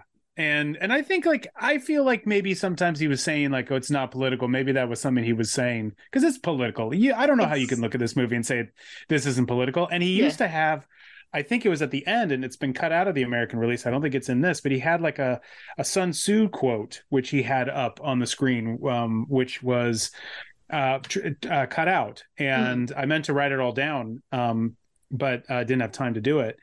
And it's definitely this is a whole the whole point of this is that war the his point of it i think and what what they were say, suggesting by using this quote was is that you know war is awful and what is important is the, you know friends and the people that we love and that's what's important not this you know this all the wars that we get into and the destruction that happens in it. So to say that and be like it's not political it's just a fun western i'm like mm. bro this is this is a hundred percent It's a uh, political political. movie. this is a I mean, political even the ending when you have though again i i love the sequence in sequences in ireland. I i love them so much but the the awkward slow motion kissing i'm just like okay. I love Um, that little bit. Like there there's such a great recognition in coburn's face yeah. where he's hold on a minute. And like that's maybe why the guy he shoots him in the bar and you're like it it ties so much together about him and just a just a slight moment. It's yeah. Like i because love he goes through him. smiling because it's because everything every time you see something happening in ireland that it slows down. Like yeah it's, and in ireland it's just them running through a field or driving in a car and they're like smiling and laughing and it's like no Mhm. actually bad things are happening. Yes it's like it's really cool it's really it's i feel like people don't know how to use those sort of flashback moments really effectively and he uses them really well on He this. really was because there was this moment where he's just smiling and he's seeing his friend kiss the woman that he loves, and then all of a sudden something turns, and then yeah, you go back and go, oh, so he wasn't shooting him because he snitched; he was shooting him because he, Yep. he was making moves on the woman that he he loved, and it's kind of like your personal pettiness is always going to go into the revolution that you're fighting. It's never purely going to be solely for the greater good. Like um, Rod Steiger's in it because they killed his family. So it's kind Mhm. of this personal Mhm. revenge. So it's always going to be personal. I love that. So when he kind of, I mean, you can kind of tell he's getting ready to blow himself up and like he's looking the thing, um, that cigarette, which he does when he's first about to, when he blows up the carriage at the beginning. So it's kind of using that same visual right. thing of like, I'm, I'm going to end this. I'm, I'm done. I'm gonna, I'm kind of glad he didn't say, it was kind of weird for him to say duck you sucker and he didn't. I was a little sad, but I think it was kind of an uncomfortable moment. And just Rod Steiger looking into the camera going, but what about me? I'm still here. It's, Mhm. I'm still having to deal with this mess. that I've gotten myself And- into. And he's really alone at that point. yeah, he's he's so alone. He's got no one else. Um, his best friend, who he thought who was he'd gone through all this stuff with, has taken himself out. And as you said, of course, this is political because this ends on such a yes, it is the seventies downer ending because it's nineteen seventy one, but also it's that um, if you choose this path, you will be alone. Coburn is doomed to repeat the same mistakes he made in Ireland, which which is why I think he does it. Like he can't keep the personal out of And it. he can't, yeah, and he can't escape. I think that guilt, like he can't, no Yeah. matter far how far he travels. He also, you know, it's a, it's a, a line that you think is, is kind of just a, it's not a throwaway, but it feels like, you know, it's just him trying to get out of something. But he says like, so you've been a revolutionary. You came to join the revolutionary. He said one run revolution was enough for me. Yeah, But he gets pulled into it anyway. You know, Yeah. like he can't. So it's like he's he's he's done with it all. Like he can't he can't. and he pushes yeah, and he pushes Steiger into it. Like Steiger had when he was robbing that bank, had no intention of saving prisoners. He had no intent. He just wanted to rob the bank. Like that's Mhm. that was his goal. So when he's being carried away by the crowd who were just like celebrating him, and he's just like, "Fuck you" to Coburn, um, and Coburn's laughing at it because he thinks it's funny that he's turned him into a revolutionary because Right. he. But then it all turns very real, and now they're both having to deal with the consequences of these actions that they've made, and now they're just neck deep in this thing. And so the ending is just kind of very much a gut gut punch, especially considering where you start, which is all this very weird, funny, When- bizarre Steiger going full when you start with like Steiger taking a leak and on this sort of very tragic, sad story about the revolution, it's like, huh? Well, that's that took us on a ride. it did. It takes it takes you on a journey, and I know some it does. it really does. You're not, you were such in a different place from where you began, even good, the bad, and the ugly. It's this, you're in the same place you began. I mean, it's um, Blondie and Tuco splitting the money of the scheme they had, and they, then they're arguing. Um, it doesn't mean that they're not going to meet up in six months and do it all again. Like, that's kind of, Mhm. there is no kind of movement. Here, you are literally in a completely different place emotionally, everything. Like, it's, it it changed it yeah you're right it's two different movies it starts off as you oh i'm in a western and then by the end of it you're like oh i'm in an anti-war movie and now i feel sad and need to Yeah. find some chocolate Yeah. yeah yeah it's it's i think it's why it's maybe the redheaded stepchild you were Yes. saying of his filmography because it does feel of these two different uh situations it does feel like made by two different movies squeezed together but it's and I will say that I have watched this before, or when I first watched it, I should say, the first time I ever watched it, I was, I had, this was probably the last of his movies that I ever saw. oh okay yeah Um, and I was like, eh, this one's no, this isn't, you know, uh, for a few dollars more. This isn't Good, Bad, and the Ugly. This isn't Once Upon a Time in the West. But now watching it again, I'm like, yeah, but it's got a lot going for it. It really does in ways that like not a lot of the directors could even have. This is like, if you could say it, this is kind of a bit of a misfire. And I'm not sure that that's exactly where we're both landing, but I'm saying it, it it's, it's, it, it has so much good in it that it cute. I don't think I could consider it a misfire. It's not quite a No. misfire. It's, I- it's I- just, it's a mess like and it's, uh, it's more of a mess, but it's like kind of a beautiful mess. And it was That's like, it, no, yeah. this is this is this is still like it's got so much Leone in it, and it's still so damn good. And there's so much in it that I really enjoy, and the performances are still really fun. I couldn't, I can't call this like a misfire. I, I get why it's not as perfect, and I think it's a lot of it was from what we already said when he he he'd already been done with a genre. He was ready to move on. He never really quite got that opportunity to make more movies and get out of it, and no and that's an that's that's a tragedy. But It is a this is still uh, this is still a really good movie that deserves a little bit more attention, despite the fact that it's maybe his his least talked about movie. yeah it it it kind it is kind of people go oh it's it's not the it's not the dollars trilogy and then people are sort of oh it's not once upon a time in the west and then you have a few people who love no it's it's not once upon a time in america even though i think it shares more in common with once upon a time in america he just went full that like i i think Mhm. I, I can't to the point where I don't think Once Upon a Time in America is a movie. It's something else. Like it's it's um I don't and it's not just the time, like the fact that it's was meant to always be a five hour movie. It's kind of like this weird experimental dream thing that he ha- happened to get Robert De Niro in. Like I still don't quite know how that came together, and I can understand why. Um, oh god, it was was it United Artists or Paramount or someone who just looked at this and just went, "No, like I I can't do this." It's um, it's yeah, it's such a weird, strange, bizarre, gorgeous, messy thing, and that's kind of like um Duck You Sucker. It's a mess, it, but it's a beautiful mess, and I can't call it a. The first time I watched it, I would have said this is a misfire.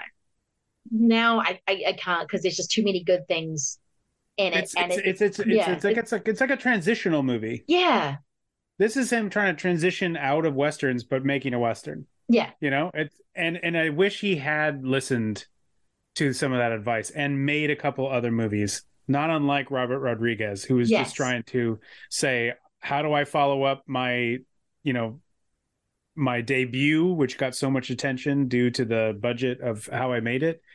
I'm going to make a whole bunch of stuff.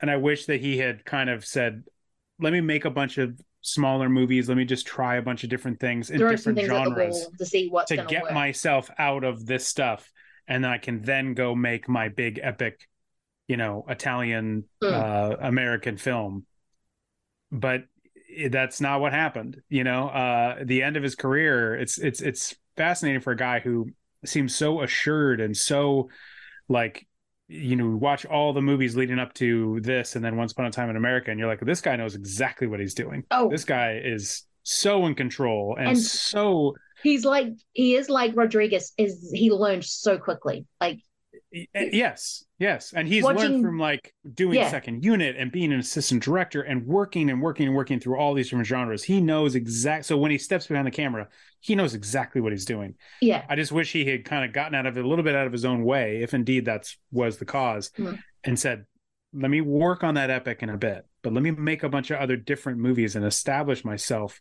outside of this Western genre, so people will, you know, if if indeed." Being taken seriously like that was important to him, as people think- say it, it was. Well, yeah, because it happened really quickly, especially in Europe. I mean, what happened later in America, like quite a few, probably the late, more the late 60s. But in Europe, it was happening really quickly. It was, Fistful of all, Dollars came out. Oh, what's this?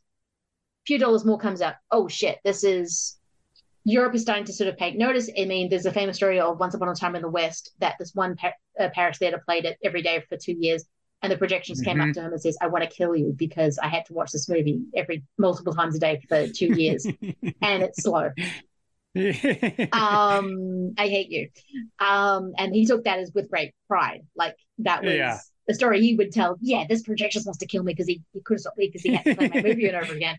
yeah, And I think he likes being respected. And I think he wanted to make the kind of movies that got you being respected, which wasn't the Western, even though all these critics, because critics kind of hated the first couple of movies when they came out. They thought they were, it was too cynical, too violent, um, all this kind of thing. But then he started to get recognition from the critics. And I think he, he wanted that. I think he wanted the accolades. I think he wanted the, oh, the great auteur director Sergio Leone. And unfortunately, that didn't happen until after he died, which Mhm. sucks. Which unfortunately Mhm.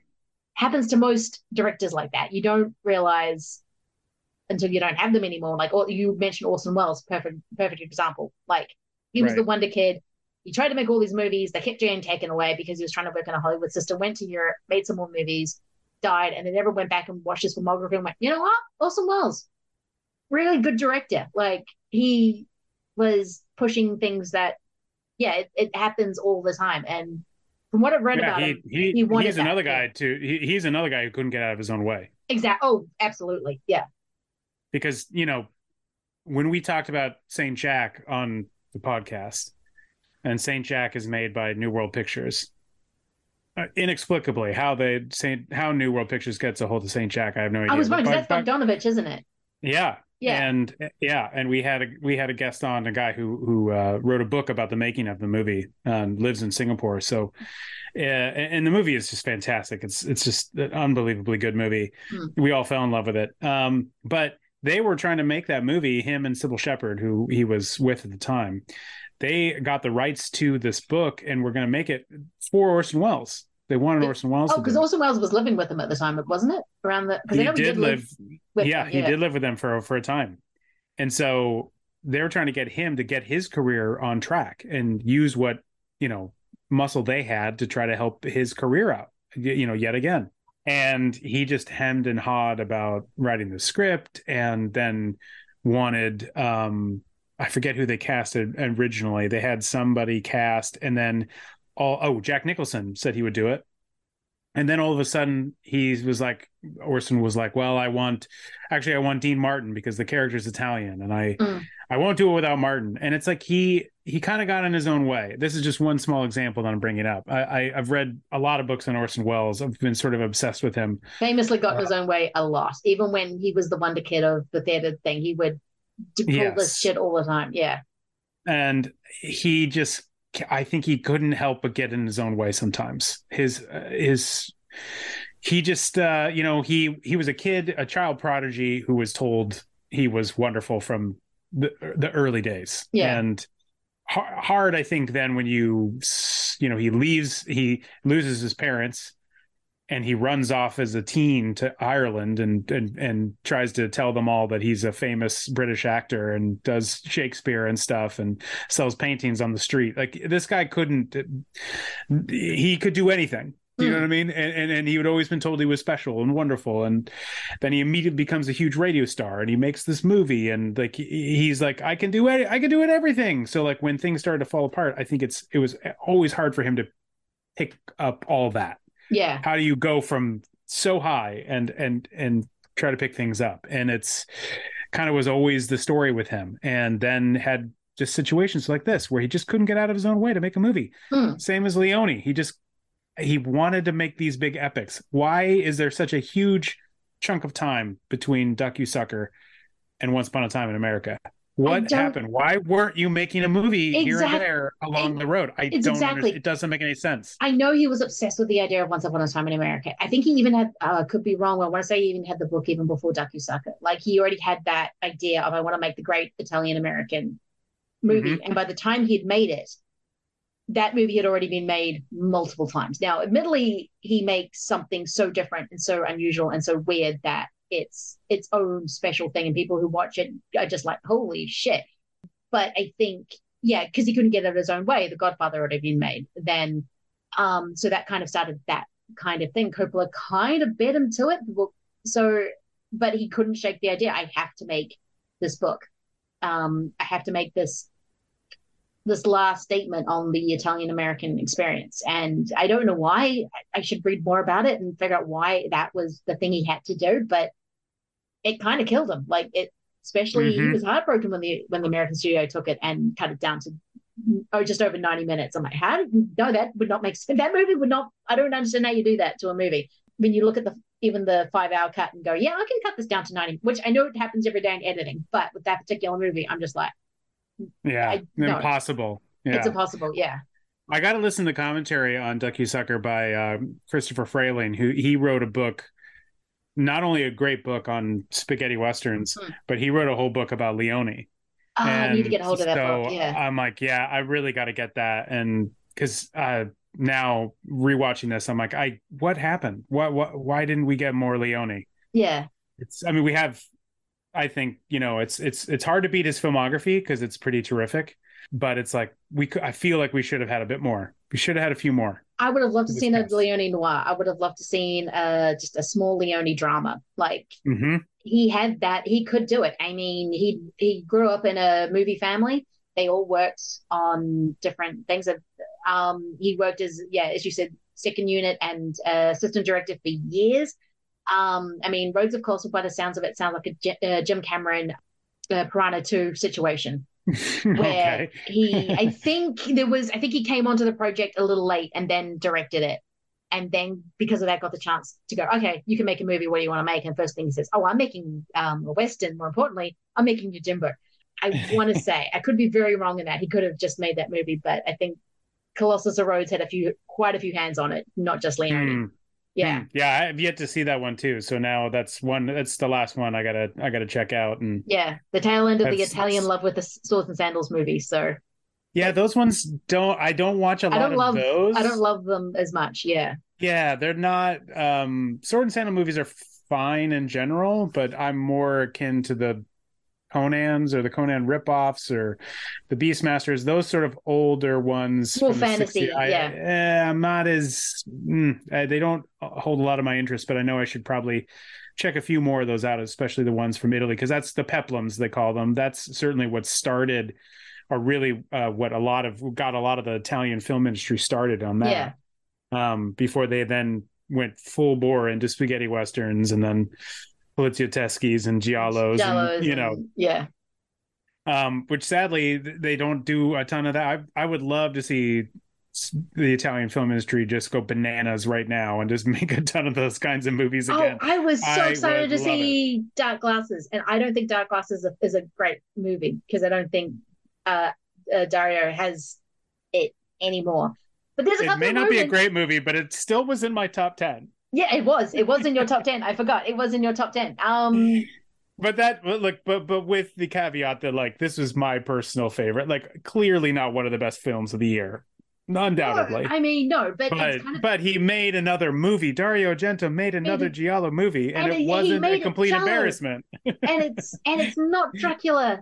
That's that not Dracula Dracula. That's that's not the last taste of, G- Yeah. of Argento that we're gonna have It's- left in our might be- palates when he leaves this earth. I I'm so happy for that. That, Yeah, that said, he could make another movie after Dark Glasses that It still felt like a genre. It still felt like oh, I could see moments of flashes, like oh, there he is, there he is, there he is. When you watch Dracula, Yep. I'm like, does he even know where to put the camera? I'm confused. This is a guy who made Suspiria. He knows where to put the camera. He doesn't know where to put it in Dracula. It's and he has the cinematographer from Suspiria.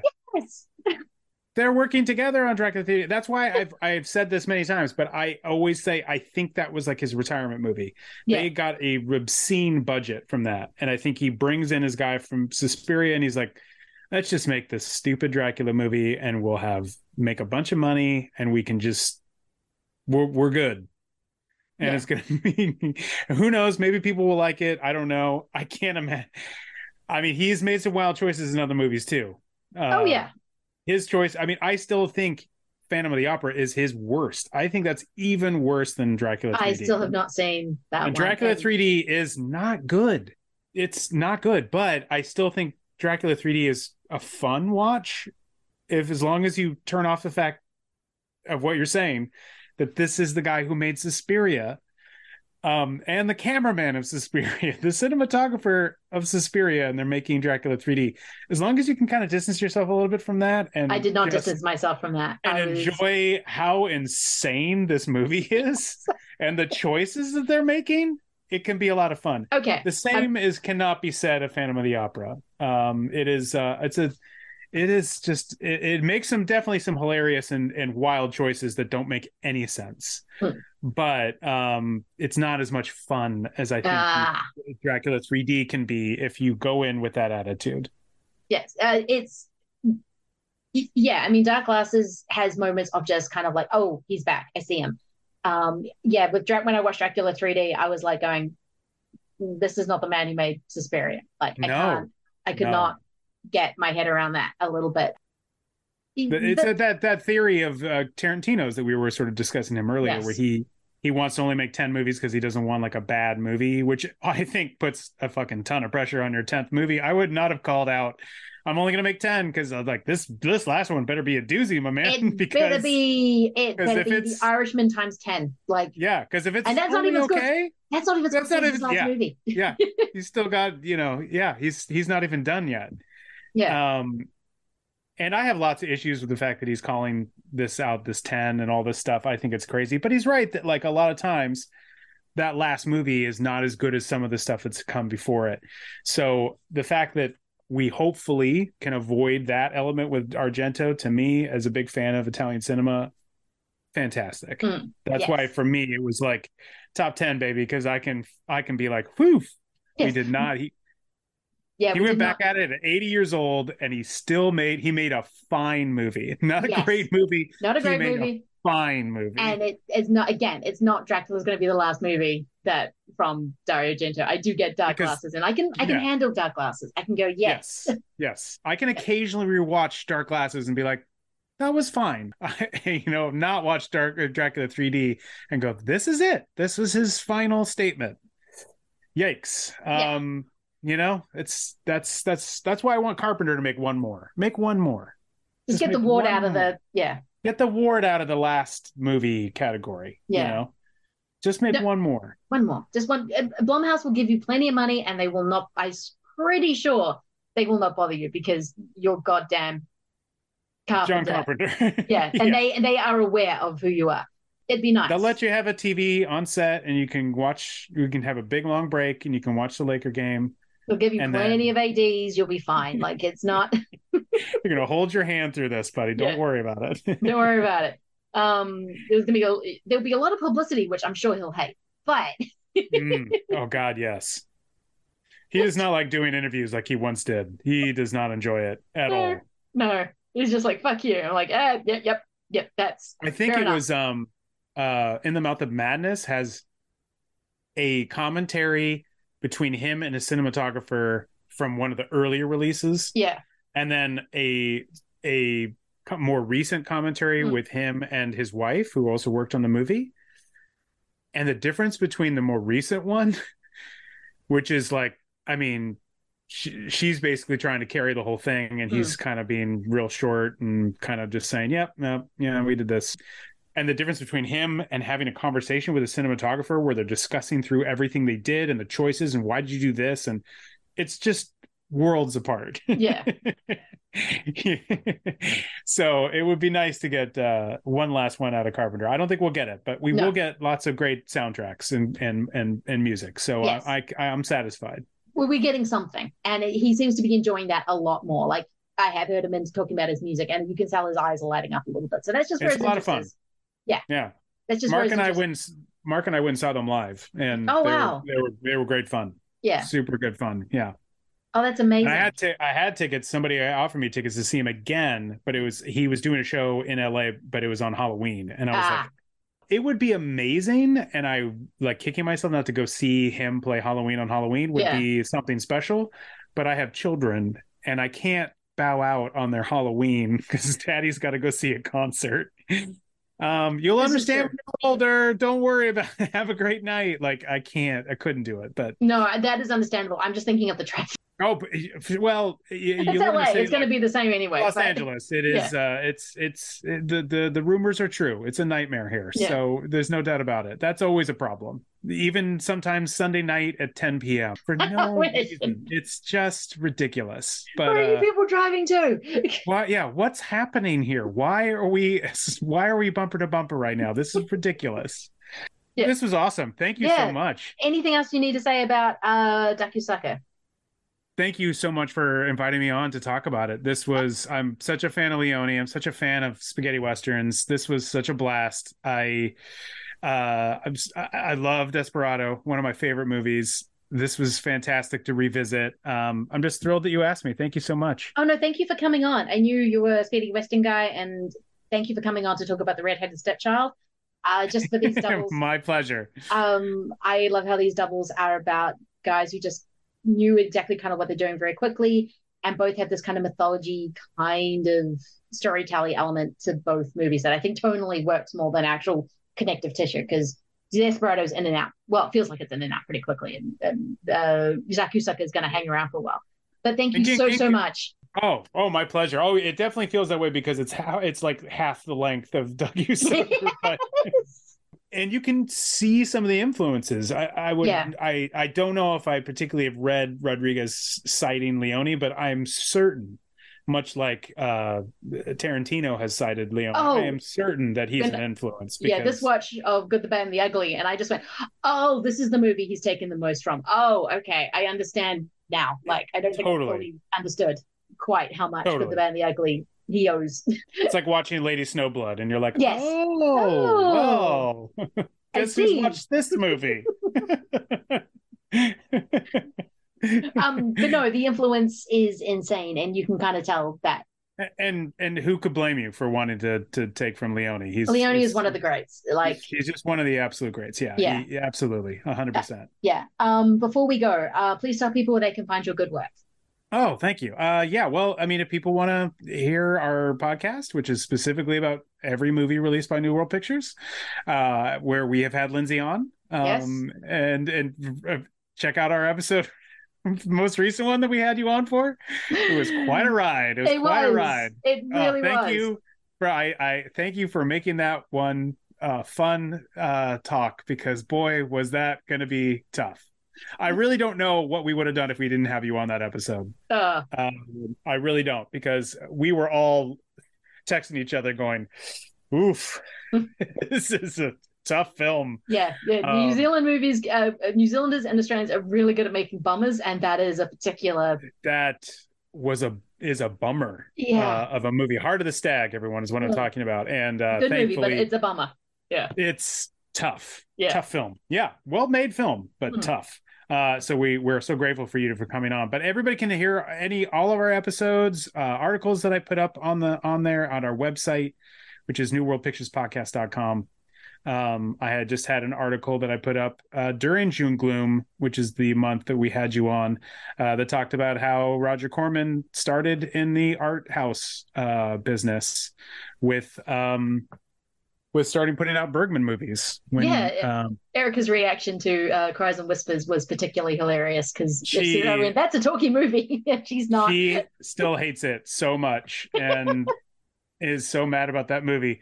Uh, and that's what really started Corman uh, releasing tons of great movies. Yeah. And I'm glad that we got to do that one just to get us started into because he released New World Pictures put out a lot of really good movies. They did. Um, Cries and Whispers is also a, a movie they put out. It's a tough one. That's a tough watch too.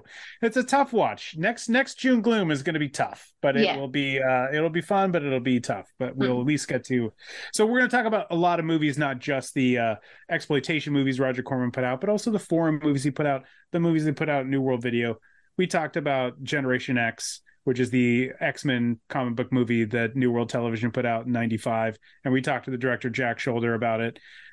It's a good time. The Yeah. podcast is a good time. Check it out if you can. No, it's an amazing podcast. The in depth and the fact that, yeah, I'm kind of really happy you're going to get into um, the fact that Corman was distributing a lot of foreign movies because that's he was the one who brought a lot of those movies to America and sort of the wide and a wider audience, like Bergman, who's considered one of the kind of big European kind of filmmakers. So I think I think that's and to nobody would- fascinating. Yeah, And nobody would touch Cries and Whispers. Yeah. Nobody would put him out but him. He was the because of the bomb that I think the touch was before Cries and Whispers, Hmm. which had uh, Elliott Gould yes, and was in English. And he tried to make this crossover movie, and a, nobody wanted it. And the movie before the touch was also not a huge success, so nobody was interested. It was yeah. So and this is his fellow period, and then he was, I'm going to make a movie about four sad sisters. Well, yes, yes, and their their their poor sad maid Yeah. poor poor girl. Yeah. Uh, but yeah, I get into it, and I read it in, in the episode and also in the article about it, how they afforded to do, how they afforded to get it, and how Mm. he, how some of the people that worked at New World Pictures helped him afford to bring this movie over. Because of course, the tough thing with Corman was just getting the money to do the things he wanted to do if he wanted to do them. so that was always the trick with him. Yeah. Um, but yes, thank you again for having me on. I really appreciate it. it this was a blast to talk with you as ever. And So it's you so always it's always so much fun. Um, yeah, you can find Schlock and Awe on all the pod uh, kind of sites and everything like that. Uh, you can follow me either on Schlock and Awe One or Reading Geek on whatever social platform. I think I'm on most of them at one of those names. Yeah. on good old X. Yes. Yes. I'm just I'm, I'm just like stop naming social sites because I'm just like they just keep changing on me. So I'm just whichever one you're on, I might be there. yeah, exactly, exactly. Um Oh, what a bummer it is to think of it as X. I can't Oh. do it. I can't it's Twitter. It's still Twitter. I can't. It's like a tab up in my computer, and I'll scroll through some of the tabs, and I'll pass it three or four times. Yeah. because I just don't.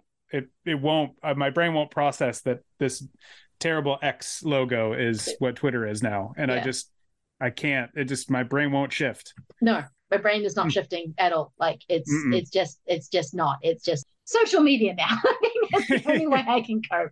Uh, but yeah, we will be back with another double feature. All right, thanks, guys. Bye.